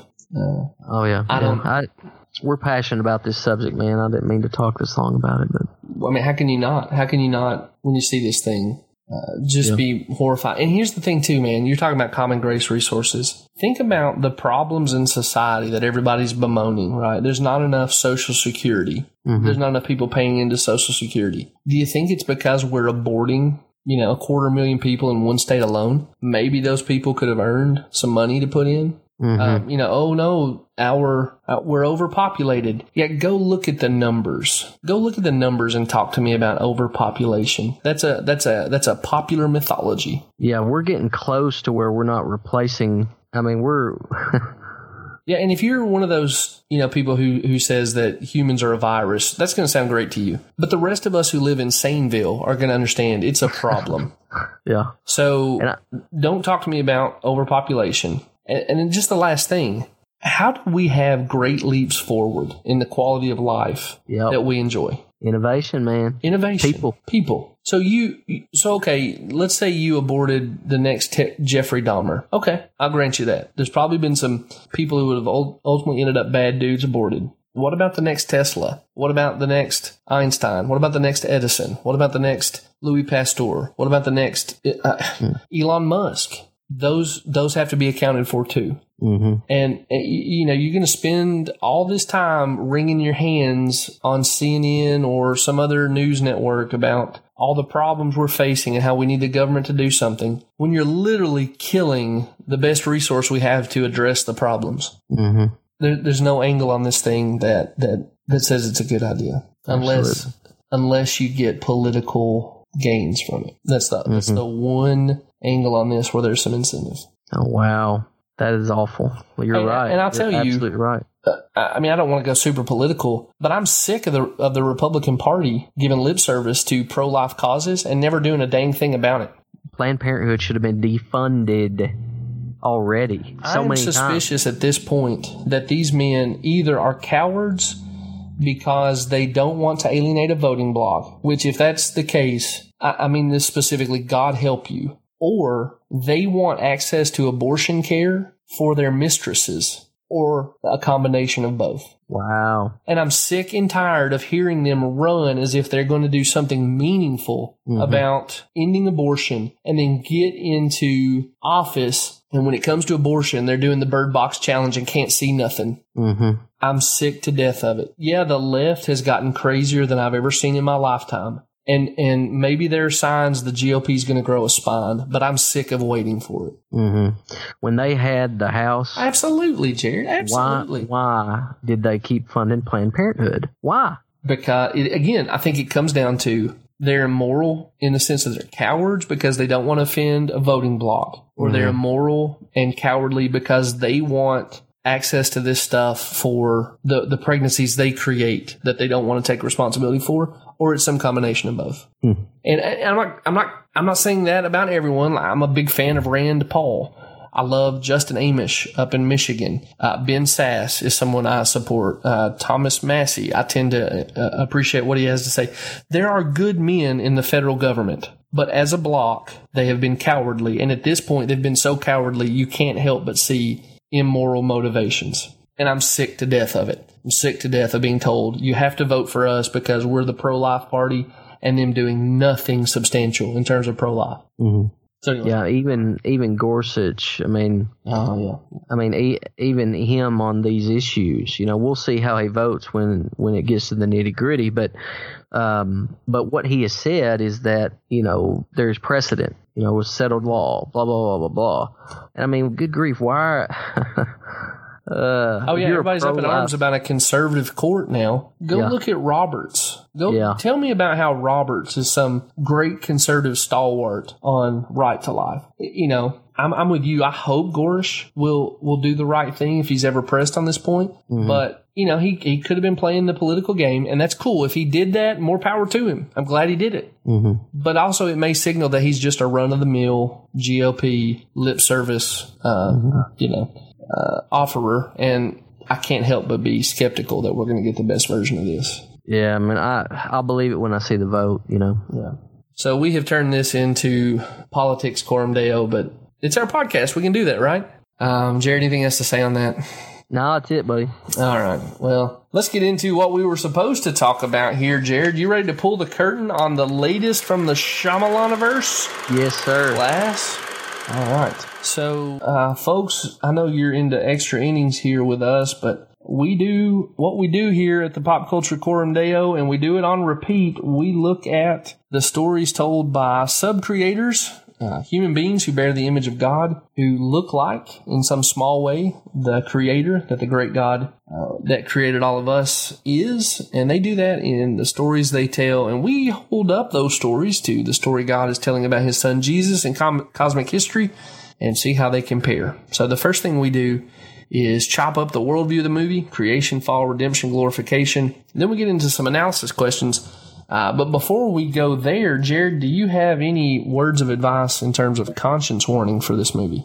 Um, I did not notice. I mean, there's violence. There is language. Um, I did not notice anything. I mean, they're the cheerleaders are dressed in normal cheerleading outfits, I guess. Um, but I did I did not notice anything that jumped out to me. Now, I think this is a PG 13 movie. Yeah, that- I believe so. you know that's not a that's not like oh good it's fine for christians to watch it. I'm not trying to imply that but Right. if it had any of the stuff that we usually you know are, are particularly sensitive toward on our podcast it wouldn't have gotten a pg-13 rating. E- even yeah you, you mentioned the cheerleaders. So this is obviously a sequel to 2017 split. Um, you know 2017 had the, the the movie split had like young ladies walking around in their underwear and bras this doesn't even have that hmm so, uh, in, in terms of overt, I don't know, display of sinful behaviors, this movie's pretty tame. Uh, if, of course, foul language doesn't offend your conscience or, or violence, which we sort of, it doesn't offend our conscience. So we, we assume that, um, hmm other people press on the same way we do on those fronts. Um, okay, well, let me give you the IMDb synopsis. Okay. Security guard David Dunn, which we first met back in 2000's Unbreakable. Is that right? Is it that old? It's super old, dude. It's like 20 years old. Oh wow, I didn't realize that. Yeah, it's from 2000. So we first meet security guard David Dunn in the Unbreakable movie from 2000, which created the universe that Glass is part of. He uses his supernatural abilities to track Kevin Wendell Crumb, a disturbed man who has 24 personalities, also in possession of superhuman abilities, I guess is the right way to say it, right? Mm-hmm.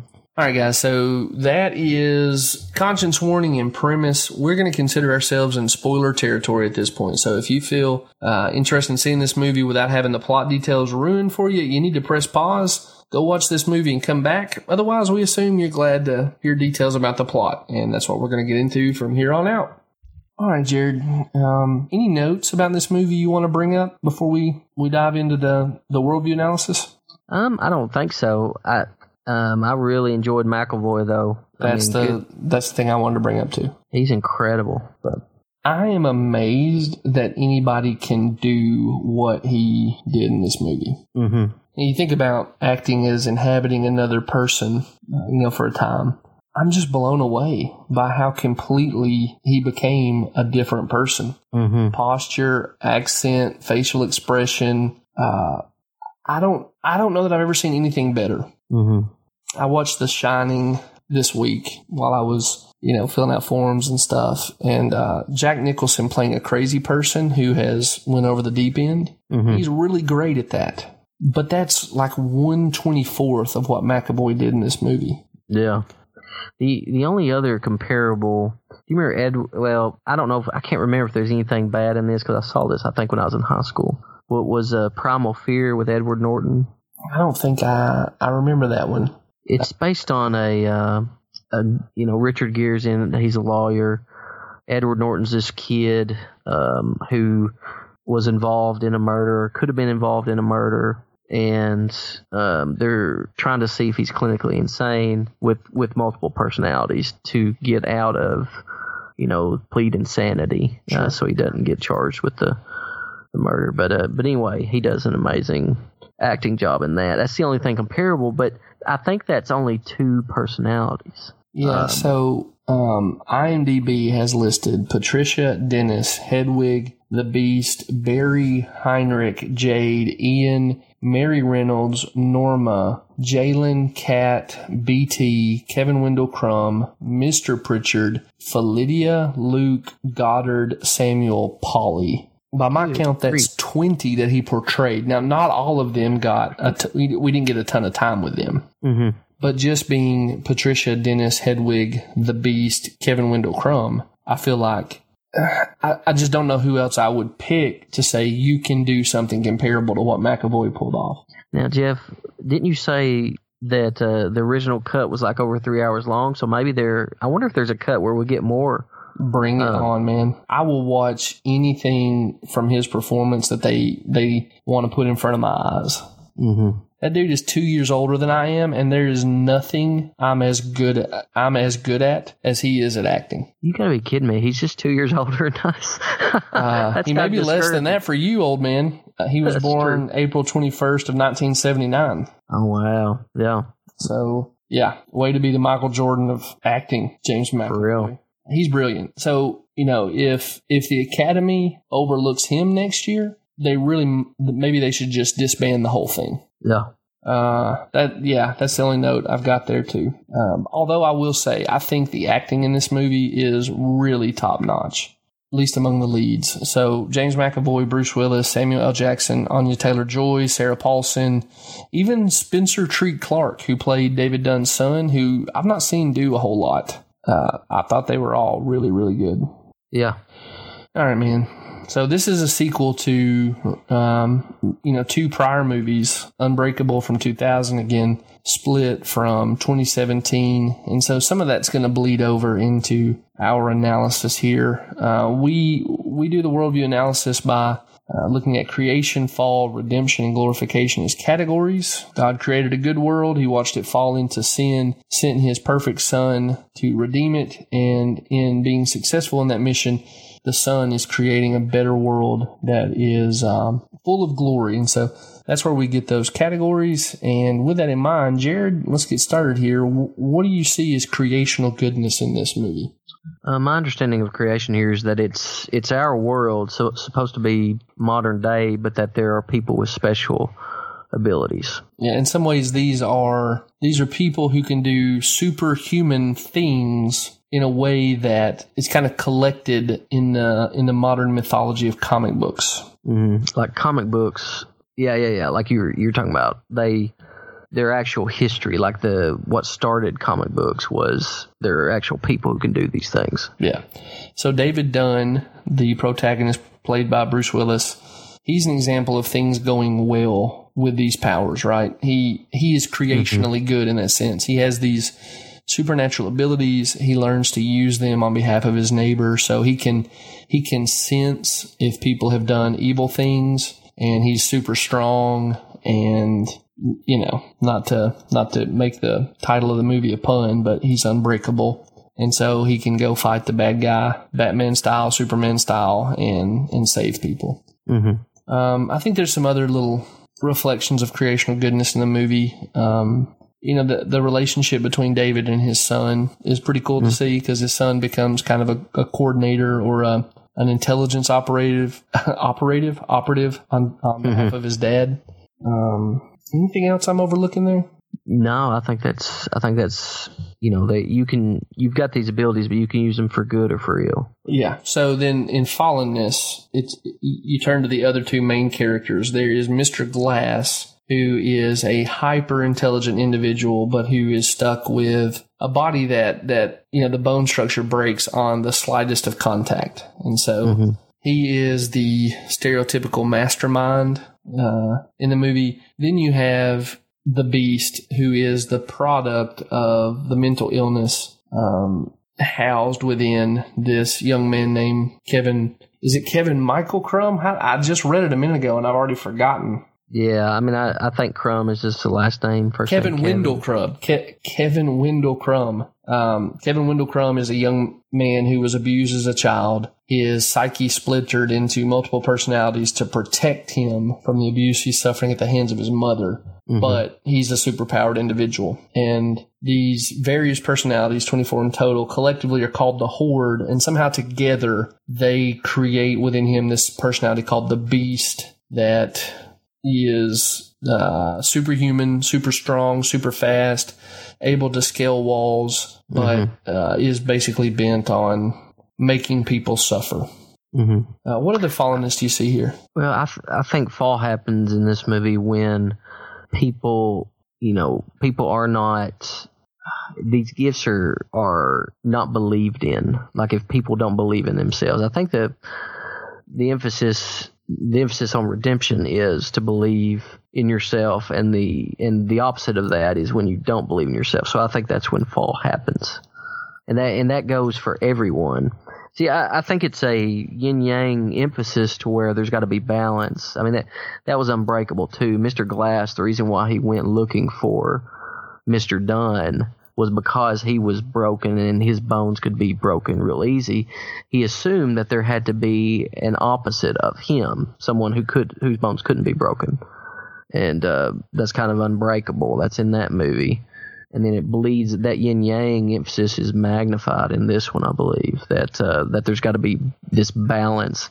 You've got to have the evil. See, in this movie, Mr. Glass there's a there's this emphasis on he he cr- not only he revealed the powers that Dunn had, he also created the beast by killing his father, um, by putting him. So there's this emphasis. What Mr. Glass does by the end of the movie, there's this emphasis, and everybody joins hands. All those relatives of the super superhumans join hands to witness because the argument is you've got to have the evil in order to have the good, or you've got to have like Dunn never would have became Dunn if the train wreck didn't happen. Um, and Beast would never have become Beast if the train wreck didn't happen. And that wouldn't have happened unless Mr. Glass did it. And so there's this emphasis on whether people use their their gifts for good or for ill. There's always going to be this balance of good and evil in the universe. And so you should just let it let it play out. But but anyway, well, so, so just to reinforce that point, Sarah Paulson's character tells David Dunn that at the end of the movie. She says, when one of you emerges, your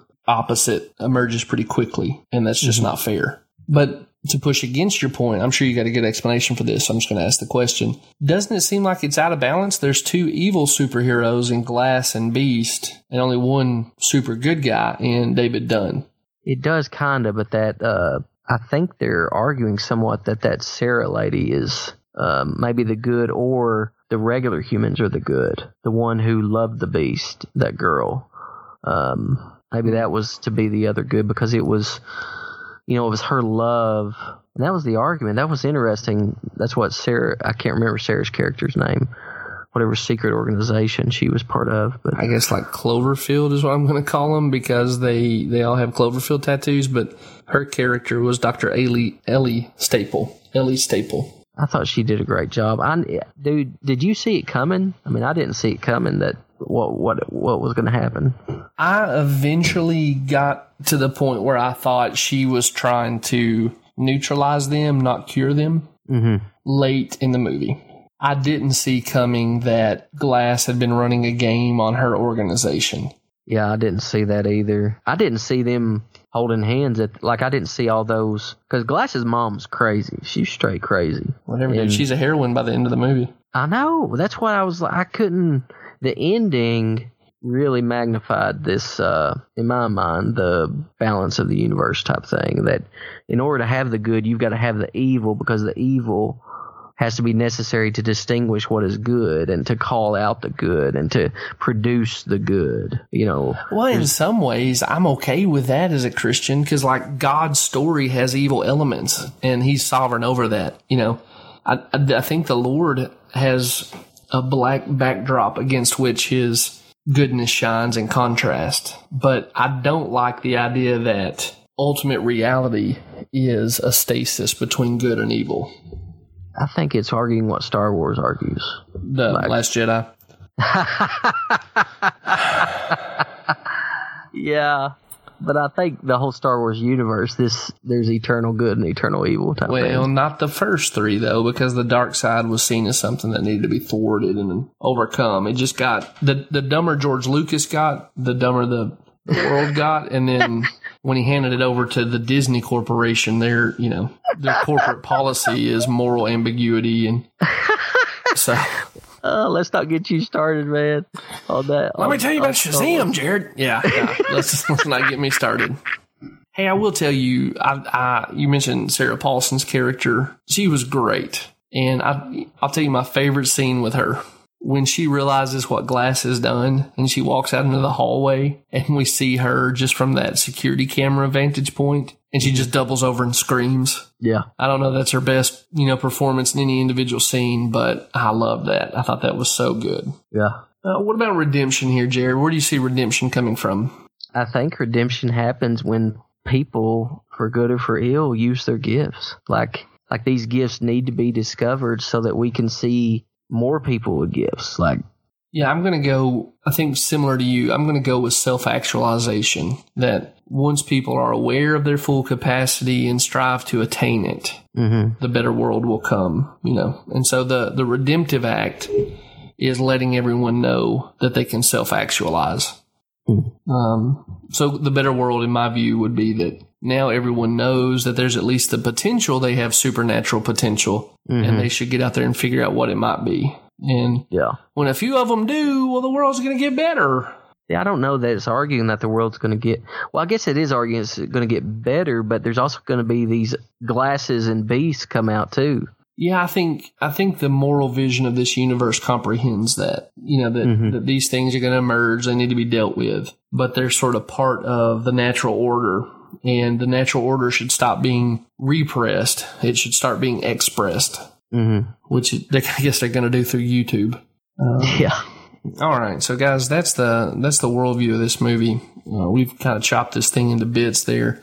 We'll start putting it back together a little bit here with some further analysis questions. The first of those, Jared, is what's the story in this movie, and uh, we want to get it right. So, where do you see yourself in the world of Glass? I thought the acting was awesome across the board. I enjoyed the story. I I li- I'm a huge fan of M Night Shyamalan. I think he probably has two or three of I don't know on top twenty horror of all time. He's got a couple movies on there. I think. We're gonna have to talk about him. You know his his filmography a little bit more lengthy towards the end. So put a pin in that. I want to explore that thought some more. So I think he's an amazing storyteller uh, too. I thought McAvoy was the best. He had the hard, he had the most difficult task, and I think he, like like you said, I don't think he could have done a better job. Like I mean, I don't. I thought he was much better in this one than he was in Split. I mean, I thought he was good in Split, Yeah. but in this one, it was rapid fire. Like, Yep. how do you even turn on a dime like that? And I'd be curious to know how many scenes, like, were how many minutes where he's just monologuing, you know, that they actually recorded of him switching back and forth. Yeah. How many cuts were involved in you know all those times they hit him with a strobe light? Yeah, just amazing. And then I love, I love the little kid character that he that he does, um, the nine year old. Hedwig. Yeah, I just it's hilarious Well, to me. Uh, again, I mentioned him earlier. Our friend Derek read me a quote from Samuel L. Jackson, where I'm paraphrasing, but Jackson said, "You know, I'm pretty, I'm pretty confident in what I do as an actor, but it was surreal to watch James McAvoy become different people, you know, uh, from moment to moment. So I'm assuming a lot of that stuff was him." Even if they didn't use it as the final shot for the film, I'm assuming a lot of what he did was literally shifting in and out of those characters as the plot required Yeah, and and again, when the Blu-ray on this thing comes out, I'm watching every deleted scene, everything they do as a featurette because I want to see every bit of footage from him. I would love to see director's cut of this. Um, because my Amber, my wife thought it was a little. The movie was a little slow. I didn't think. I didn't think it was slow at all. I enjoyed the character development. I enjoyed. I mean, I, I again, I think that Shyamalan is an amazing storyteller. But I, I do agree with you that he. Uh, he either gets it right or he gets it wrong. He doesn't like have a middle. Yeah, it's either a home run or he strikes out on four pitches. yes. Um, yes. So I'm with Amber in that I think this movie would have been served well by having like 10 to 12 minutes carved out of it. Okay. I think there was a little too much exposition. You know, she kind of Paulson's character basically takes your hand and says, "Let me explain everything that has happened." Okay. and I, I, I could have done with a little bit less of that. I, I think probably Shyamalan doesn't he doesn't have a high enough view of his audience, you know, their ability to figure things out from what he's built into the story. Okay. But I'm a you know I'm I'm really enthusiastic about this movie too. I, I really enjoyed getting to see Bruce Willis again in a blockbuster. Man, Um, me too, Jared. That's straight out of my own head. I was trying to think when I started noticing that Bruce Willis was back, and it was a movie called Red that came out. I want to say in the early 2000s. It was this stand standalone action movie that I think might have been based on a comic. Do you remember this? yeah, they they've done. There's Red too. I think he's in both of them. Yeah, I said early 2000s. It's like 2010, you know. And I was mm-hmm. like, oh man, he's back. Because he had done Live Free or Die Hard in 2007, but it just, you know, that thing didn't really land. And he showed up in Expendables, but, it, you know, again, it, it was Red that put him back on. This mm-hmm. was the most Bruce Willis performance in terms of like, this is what I want from him Yeah. and he he just seems like a, a great dude to hang out with. I think he he's got an entire phase of his career as just the dad everybody either wants to be or wishes they had. Mm-hmm. Um, but I just I also it leaves me wondering how much more of this we get from him because the guy's getting a few miles on the odometer at this point. Is he in his sixties? Uh, I'll tell you this while I'm looking. Samuel L. Jackson is seventy. Yeah, I figured he was he was up there, and he's he's an amazing actor. He really is. Yeah, Hey, and I I, thought he did he, great looks. job. He doesn't look a day older than when I first saw him. You know what I mean? No, he doesn't. He doesn't. He's a great actor. He, uh, I enjoyed his performance. I thought he's a very diabolical, great, uh, great job on that. I loved. Uh, I thought it was humorous when he was trying to fool the. Well, he's trying to fool the camera, and so he's just out spinning around in his wheelchair. Like, Yeah. Out just like he, oh, I get out of my room so I can drive my wheelchair around the hospital and spin around in circles. Yeah, I laughed at the same really spot. Uh, Bruce Willis is 64. So I guess we've kind of got like a, a later Clint Eastwood era coming from him, if if the Lord is gracious to him. But I really enjoyed spending time with him. And when when they drown him in that water puddle, Mm-hmm. man, that really affected me. Yeah. And I was like, that is such a shameful way to kill a good man. Yeah. And uh, yeah, I was I was more affected by that than I expected to be, and I think it's because I really connected with his character in this movie. So did you get tore up in the movie a little bit? I mean, I didn't choke up and cry or anything, but I just Okay. it struck me as inappropriate. You know what I mean? Like I was I was in that world, and I felt like his son. Like this is shameful what you've done to this good man. Yeah. Yeah, I agree. I I was I was shocked. Yeah, Wait a second. Good guy can't die. right, What is going on? right. And he's being killed by a SWAT team guy. like what? I did not. I just didn't see it coming, and I was blindsided. Yeah, yeah, it, it was affecting, and I think it's because you, you know, it was self consciously a comic book movie. You expect the good guy to win the day, you know. Mm-hmm. Um, well, Jared, second question: Where am I? See the style and shape of the imaginary world. The hero. I'm the hero. You're the hero. I'm done. Yeah. I think I'm Shyamalan. I'm just sitting above it all, watching it happen. Okay. Uh, I- you know, I was very self consciously sort of a visitor to this world while I was watching that. The the pacing is deliberate. I'm not going to call it slow, but it's deliberate, and that's that's often the case with Shyamalan's movies. That's how uh, Unbreakable was. I mean, I, I didn't. So I was kind of expecting, and I read that um, he actually had the split character originally written into the original Unbreakable, like it was part of the movie, but he had to cut it. Huh? That's curious. I'd like to know what that would have looked like. Dude, he he's like Mr. Glass. He needed to he needed to wait for 19 years for James McAvoy to come along. you know what I mean? Yeah, there you go. That's cool. Yeah. That's God's providence, right? Yeah. So I guess at this point we figured out that Shyamalan is Mr. Glass. Oh, there you go. Yeah. Easy, easy to break, but the uh, the creator of all these good things that we value in this trilogy. Yeah. How about it, guys? We went deeper right there. Meta. That's what you get from the Pop Culture Coram Deo podcast. um, anything that you want to say about the the imaginary world of Unbreakable Split Glass? I I thought the special effects with Beast were awesome. I mean, you know, just think about so he takes off his shirt and these veins pop out, and him the scenes of him climbing and I mean and bending stuff. It's just it's just cool how they made it look look real. Bruce Willis throwing people across the room. I mean, just it looks like like somebody could actually do that. You know? Mm-hmm. I really Like- enjoyed the fight scene on the lawn of the institution. Yeah. I thought that was super well done for like a grounded superhero movie. Yeah. They really convinced me.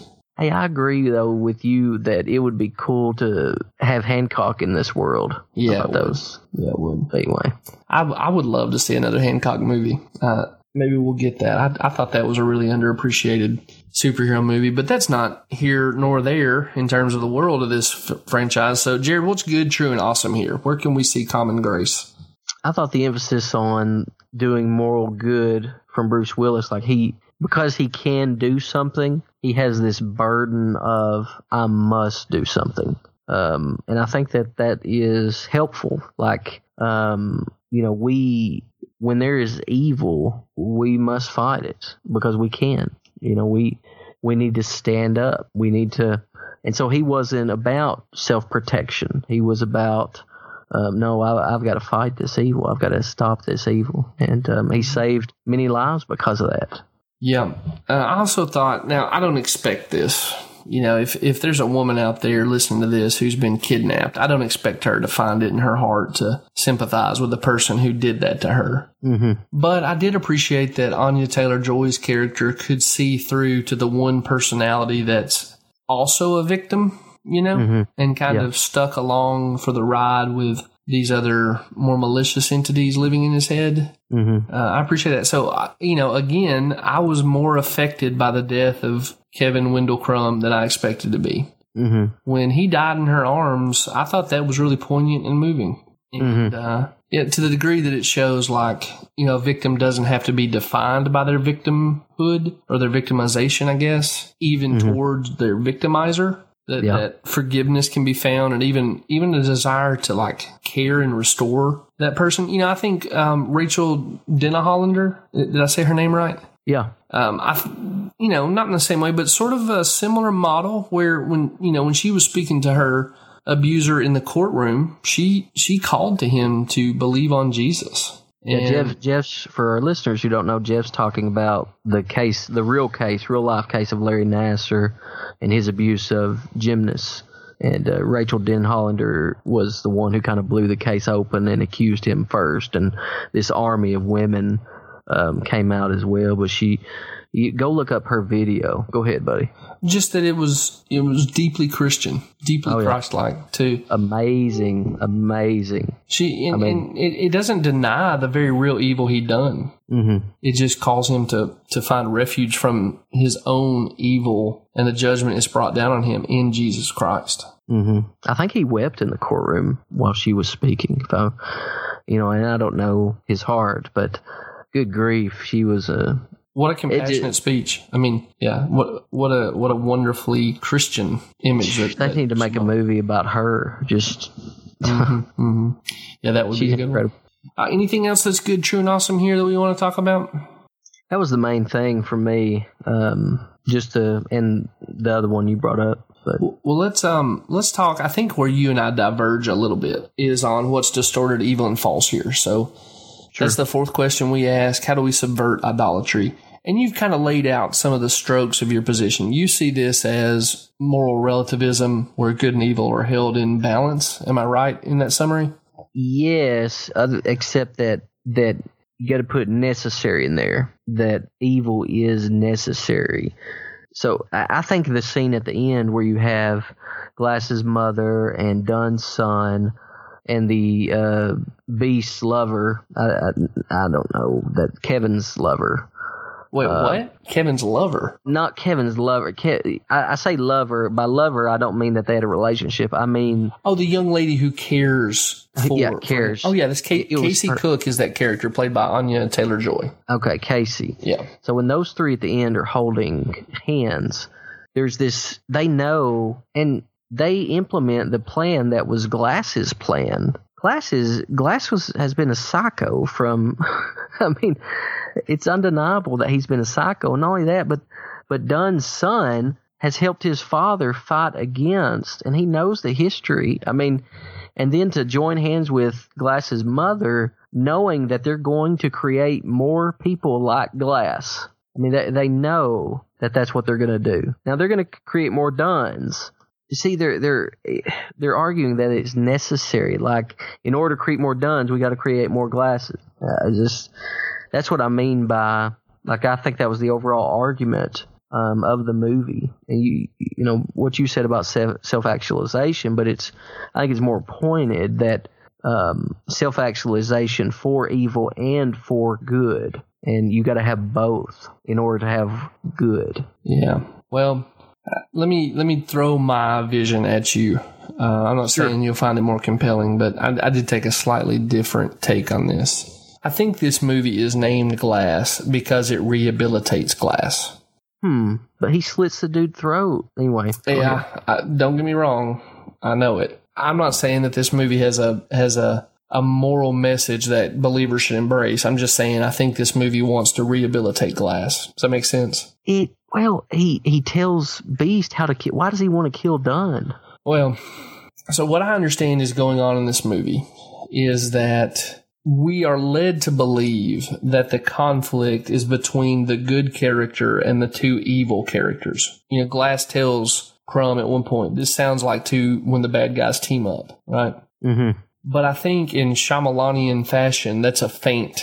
And what this turns out to be is a movie about the special people versus this conspiracy that has been holding them down through the years. Mm-hmm. So Glass goes from the evil mastermind who is engineering basically terroristic destruction to a Magneto like character. So if if you get that reference, listeners, Mm-hmm. you know, in the X Men, Magneto is a bad guy, but he's he's one that we're given a lot of ways to empathize with. You know, because he was in a in a concentration camp, he has these categories of his people versus broader society. You know, he feels a desire to protect his his people from broader society. And so he's a bad guy, but he's a bad guy whose motivations you can kind of relate to. Mm-hmm. Well, I think Glass is supposed to be painted as a Magneto style character because he is working to create a world where this conspiracy can't continue to hold down special people like himself and like Dunn and like Crumb. Hmm. And so he engineers these guys to be in conflict, not just because he wants to see comic books play out in real life, but because it's the mechanism by which he'll out the conspiracy and uh, and be able to counterpunch in such a way that they're undone when they move against him and Dunn and Crumb. And so I think we're supposed to come away going, "Oh, Glass had a point." You know, like hashtag Thanos did nothing wrong. I think this is hashtag Glass had a point. Hmm. And so he's working to liberate his people, the gifted, from the oppression of this conspiracy. Okay. And so I think that's the moral framework of this movie. And that's why I see self actualization as the good it holds out. The people will go find out how special they are and in what way they're special, and that glass has become the means by which they know to do that. Okay. And uh, so for me, in my read of this movie, what's distorted, evil, and false here is the old lie that the problems in my life are outside of me and the solutions to the problems in my life are inside of me. So the reason that I don't live the life I want to is because someone is oppressing me or someone is immorally hoarding all the wealth or they have denied me the opportunities that would justly otherwise be given to me. Mm-hmm. You know, they're the problem. I'm the hero of the story. And if I'm going to, you know, if things are going to get better for me, I'm going to have to look within sort of Oprah, Dr. Phil style new age spirituality. I'm going to look within myself. I'm going to self actualize. I'm going to believe with confidence in my specialness. And in doing so, I'm going to find the resources within myself to overcome even these unjust oppressors who, you know, stand outside of me powerfully to, to hold me back. Hmm. That seems to be the conflict that Dr. Ellie puts all three of those guys into. You know, there the conflict may be between the overseer, the beast, and Glass, but they're all in conflict with Ellie and the conspiracy she represents. Mm-hmm. And the thing she does to to depower them is to make them doubt that they're special. Right. And so I think this is saying, you know, don't doubt that you're special. Don't let the haters or the 1% or the Illuminati or, you know, whatever group outside of you that you want to name as the bad guy.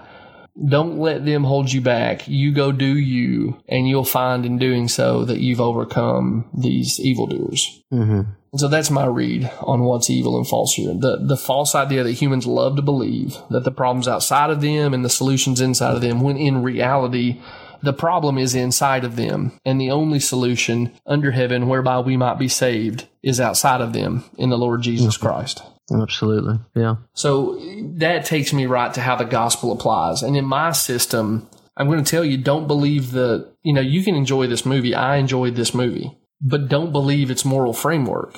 You, you don't have the resources inside of you. You are justly condemned. Your conscience is not lying to you unless it's telling you you're a good person. And the solution to that is not found within you. The solution to that is in the work of Christ on the cross outside of you, but which you can experience by his grace through faith. So really and truly, you need to flip the message as I read it of glass. Look outside of yourself to Jesus Christ for mm-hmm. the only remedy to the very real problems inside of you and that you you know, that you express in your outward actions, right? So what comes, you know, what goes into a man is not what defiles him, it's what comes out. Mm-hmm. So the defilement is inside and we bring it out through our actions. Well, in Christ, that's not true. He is righteous and good and yet suffered as if he were vile and unrighteous. And therefore, you know, rising from the, from the death that vile people deserves, he's the only hope for the human condition. And again, it's outside of us. Mm-hmm. So tell me where I'm wrong. Push back on that. No, I think uh, I think your application of the gospel is is right on. Um, I mean, uh, I think the emphasis of of the movie is, you know, what I said earlier concerning the balance of of good and evil, arguing that they're necessary, and the so the gospel would be that well, good is eternal. God is God is the supreme good, the def, very definition of good, omni good, and um, you know, we it's not about us finding out who we are. It's about us submitting to who God tells us we are and thus who we need to be and us. So this is where the the law comes in telling us who we need to be and us falling short of that. And thus instead of running to the mirror which is what this movie argues we run to Christ for salvation we run you know, it's similar to the movie Eighth Grade, where we talk about identity, finding our identity in Christ and not in our realizing how special we are, realizing how, you know, that we've got to, like you said, do you, whether that's good or evil. I'm going to do, be the best mastermind I can be, or the best beast I can be, or the best, um, you know, hero I can be. Instead, it's my identity is in Christ, in His goodness, and thus I seek to mirror His goodness because that's I'm already there. There's a sense in Christ where I'm already in the New Jerusalem, where I'm already seated at the right hand of God with Him. Um, I'm in the Holy of Holies in heaven, and um, those are spiritual realities that are true because my union with Christ by the by the Holy Spirit. Um, and so that's what I should be. My identity should be there uh, in Him, not in the mirror and um and uh, that that's super freeing because I don't have to you know I don't I don't have to be a glass or a beast or a even a hero. Um, Christ being the ultimate hero frees me to pursue being like Him because I know that my salvation, my inheritance, my eternity is based on what Christ has already accomplished. And so I'm not out here trying to accomplish it again um, I'm actually out here pursuing to be like him while falling on my face. Yeah, this story already, the, the actual story that's playing out in history already has a hero. Yeah. And we're just going to mess things up if we try to get in the way of that and, and Yeah. eventually get pushed aside, even, even though, right?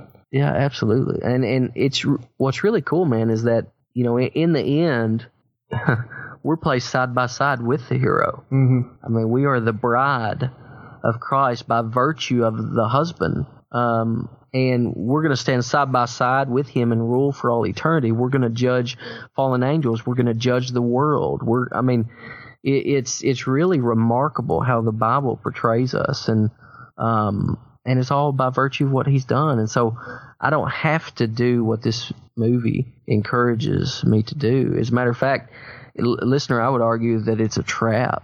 Um, that that that's the path to misery, not fulfillment. I think that's a good argument. So look to Christ. And, Yeah. you know, we hope that this is, you know, I hope that listeners of this podcast, if they're talking to a lost neighbor who, you know, who knows what they know about the Christian faith, they can say, hey, you know, I, I enjoyed that movie too. And I, I thought it was peddling uh, a, a common, you know, misunderstanding that a lot of people believe that, you know, go into the problems outside of, you know, the problems outside of me, the solutions inside, and just say, no, no, I think actually that's not the case. I think the problem's inside me and the solution's outside. And, you know, use this as a conversation starter to, to share the gospel. So we're hoping, listener, if you're new to this episode, which by the way, thank you for listening and thanks for hanging around late into the game because we went into extra innings on this. But we hope you're seeing the glory of God in in the analysis of this movie that we're doing, and we hope you're learning to do this on your own. If this is not something you're accustomed to doing, you may be, but if not, we hope you're learning. And if uh, if you know, in addition to those other two things, we're hoping that you're learning how to talk to your neighbor about the kind of themes we're we're highlighting here that speak to the gospel that um, that you can make use of to, to help someone who may not understand the claims of Christ maybe get a sense of it a little bit better. Uh, Jared, you got anything else to say about Glass? No, that's it, man. I, I really enjoyed this movie. I think I'll buy it when it comes out. Yeah, I think I think I will now buy all three of these. Mm-hmm. Uh, so let me ask you. We we talked earlier about Shyamalan. This is the last bit of uh, you know work I want to do on this. You can find listings of his best movies to his worst movies. Mm-hmm. Um, So let me let me sort out what we we think of his his best movies. Okay. Okay. Are you and I in agreement that his best movie is The Sixth Sense? Yes. Okay, so we have The Sixth Sense. Do you want to nominate another movie for his second best movie? The Village. Okay, so I'm a big fan of The Village as well. And The Village, uh, you know, it wasn't as good as The Sixth Sense, but it was close enough. I really enjoyed it. hmm Would you go with Signs, Unbreakable, Split, Glass, or The Visit for number three? Signs. Okay, so we we clearly like early Shyamalan best, right? hmm So then, would you say? Let me ask you this: If we could consider this trilogy as all one story, would it be the number four story for you that he's told? I believe so. Or yeah, it would be. Okay. So, just for our listeners who may see this as a cop out, um, I'm going to suggest that the quality of these movies goes in reverse order of their release. So, I think Glass is the best movie. I think Split is the next best movie. And I think Unbreakable is the third. Agree or disagree? I think so. I would say that Split and Unbreakable are close, very close. Yeah. Um, I mean, I enjoyed Unbreakable. I thought it was really well done. Yeah. Yeah. I did too. I did too. I don't mean to be critical. I just. I think actually the how much I like these movies, uh, Split and Glass, has helped me like Unbreakable more. hmm So we've got Six Sense, The Village, Signs, Unbreakable, Split Glass in some order, but as one in number four. So in my mind, that leaves us with The Visit, um, The Happening, and maybe Devil hmm as the next candidate. Which one you, would you pick? The Visit. I would go The Visit as well. Fine minds think alike. So just taking a guess here, would you put The Happening next? Now Devil. You would put Devil. Okay. See, I would put, yeah, I guess I would put Devil too. And we have now covered the movies from M. Night Shyamalan that I think are good movies. hmm I would have a tier, a tier one is The Sixth Sense all by itself. hmm The Village, Signs, Unbreakable, Split Glass would be a second tier that sort of captures a whole bunch of his movies that are really good, but they're not quite at the level of The Sixth Sense. hmm Then I would put the the visit in a third tier if we were doing like fantasy football, and then I would put Devil in a fourth tier. hmm And I think everything else after that is not a tier so much as a sewer. yeah, Lady in the Water really threw me off. Uh, yeah. Did you see the last Airbender? I did. Not impressed at all. better or worse than Lady in the Water? That's difficult. Um, I would put those together. See, I can't imagine a movie being any comparably bad as Lady in the Water. That movie was just awful. Like hmm I probably wa- would watch A Dog's Way Home before I would watch Lady in the Water again. After Lady in the Water, it's you. It, it makes you wonder if he wrote it. Was, was he on an acid trip, LSD? Yeah. Um, I mean, it was just crazy. Yeah. Was it not crazy? Yeah. Did you see After Earth with Will and Jaden Smith? Now I did. Was that Shyamalan? Yeah. Okay. And it, you know, it basically killed Will and Jaden's careers. Yeah, I would, but I would still put it. I think it's better than The Happening and Lady in the Water and Airbender. Okay. See, I didn't see it. I, I would put Lady in the Water as the worst, the worst movie I ever saw from him. hmm I have. I'm never going to watch the. Uh, sorry, Last Airbender or After Earth. And there are certain scenes in the happening that I think are pretty cool. Yeah. Um, you know, there's there's the old lady who lives in like a farmhouse in the happening. yeah. It's the same actress who played Kevin Wendell Crumb's therapist in Split. Okay. And when she goes full crazy at the end of that movie, it's legit scary. Yeah. So like it has at least that redeemable element, which Lady in the Water didn't. Yeah. So then how would you sort what's his worst movie in your mind? Lady in the Water. Okay. And then what's his next to worst? Um, probably the Airbender. Okay. Then would you do The Happening or would you do uh, After Earth? I would do The Happening and then After Earth. Okay. And then he has a movie that came out before The Sixth Sense that I've never seen that has Rosie O'Donnell in it called Wide Awake. And it's like a kid's comedy. And I'm just not going to count it because it doesn't seem to fit with the rest of his movies. Yeah. So we we have come up with the definitive list uh, ranking of M Night Shyamalan movies, and so you think After Earth is better than The Happening? I do. Okay. So we would go in reverse order: Lady in the Water, Airbender, Happening, After Earth, Devil, The Visit, Unbreakable Split Glass, in some order. Signs, The Village, The Sixth Sense, and uh, I'll try to make that available in the various social media uh, outlets we have so people can talk about it. All right, man. So The Sixth Sense is the best thing he ever made. Lady in Water is the worst, and we can walk you through the other rankings via our social media. Which, by the way, guys, join us on Facebook. There's a lot of reasons to not be on Facebook, so I get why you may not log on as often as you used to.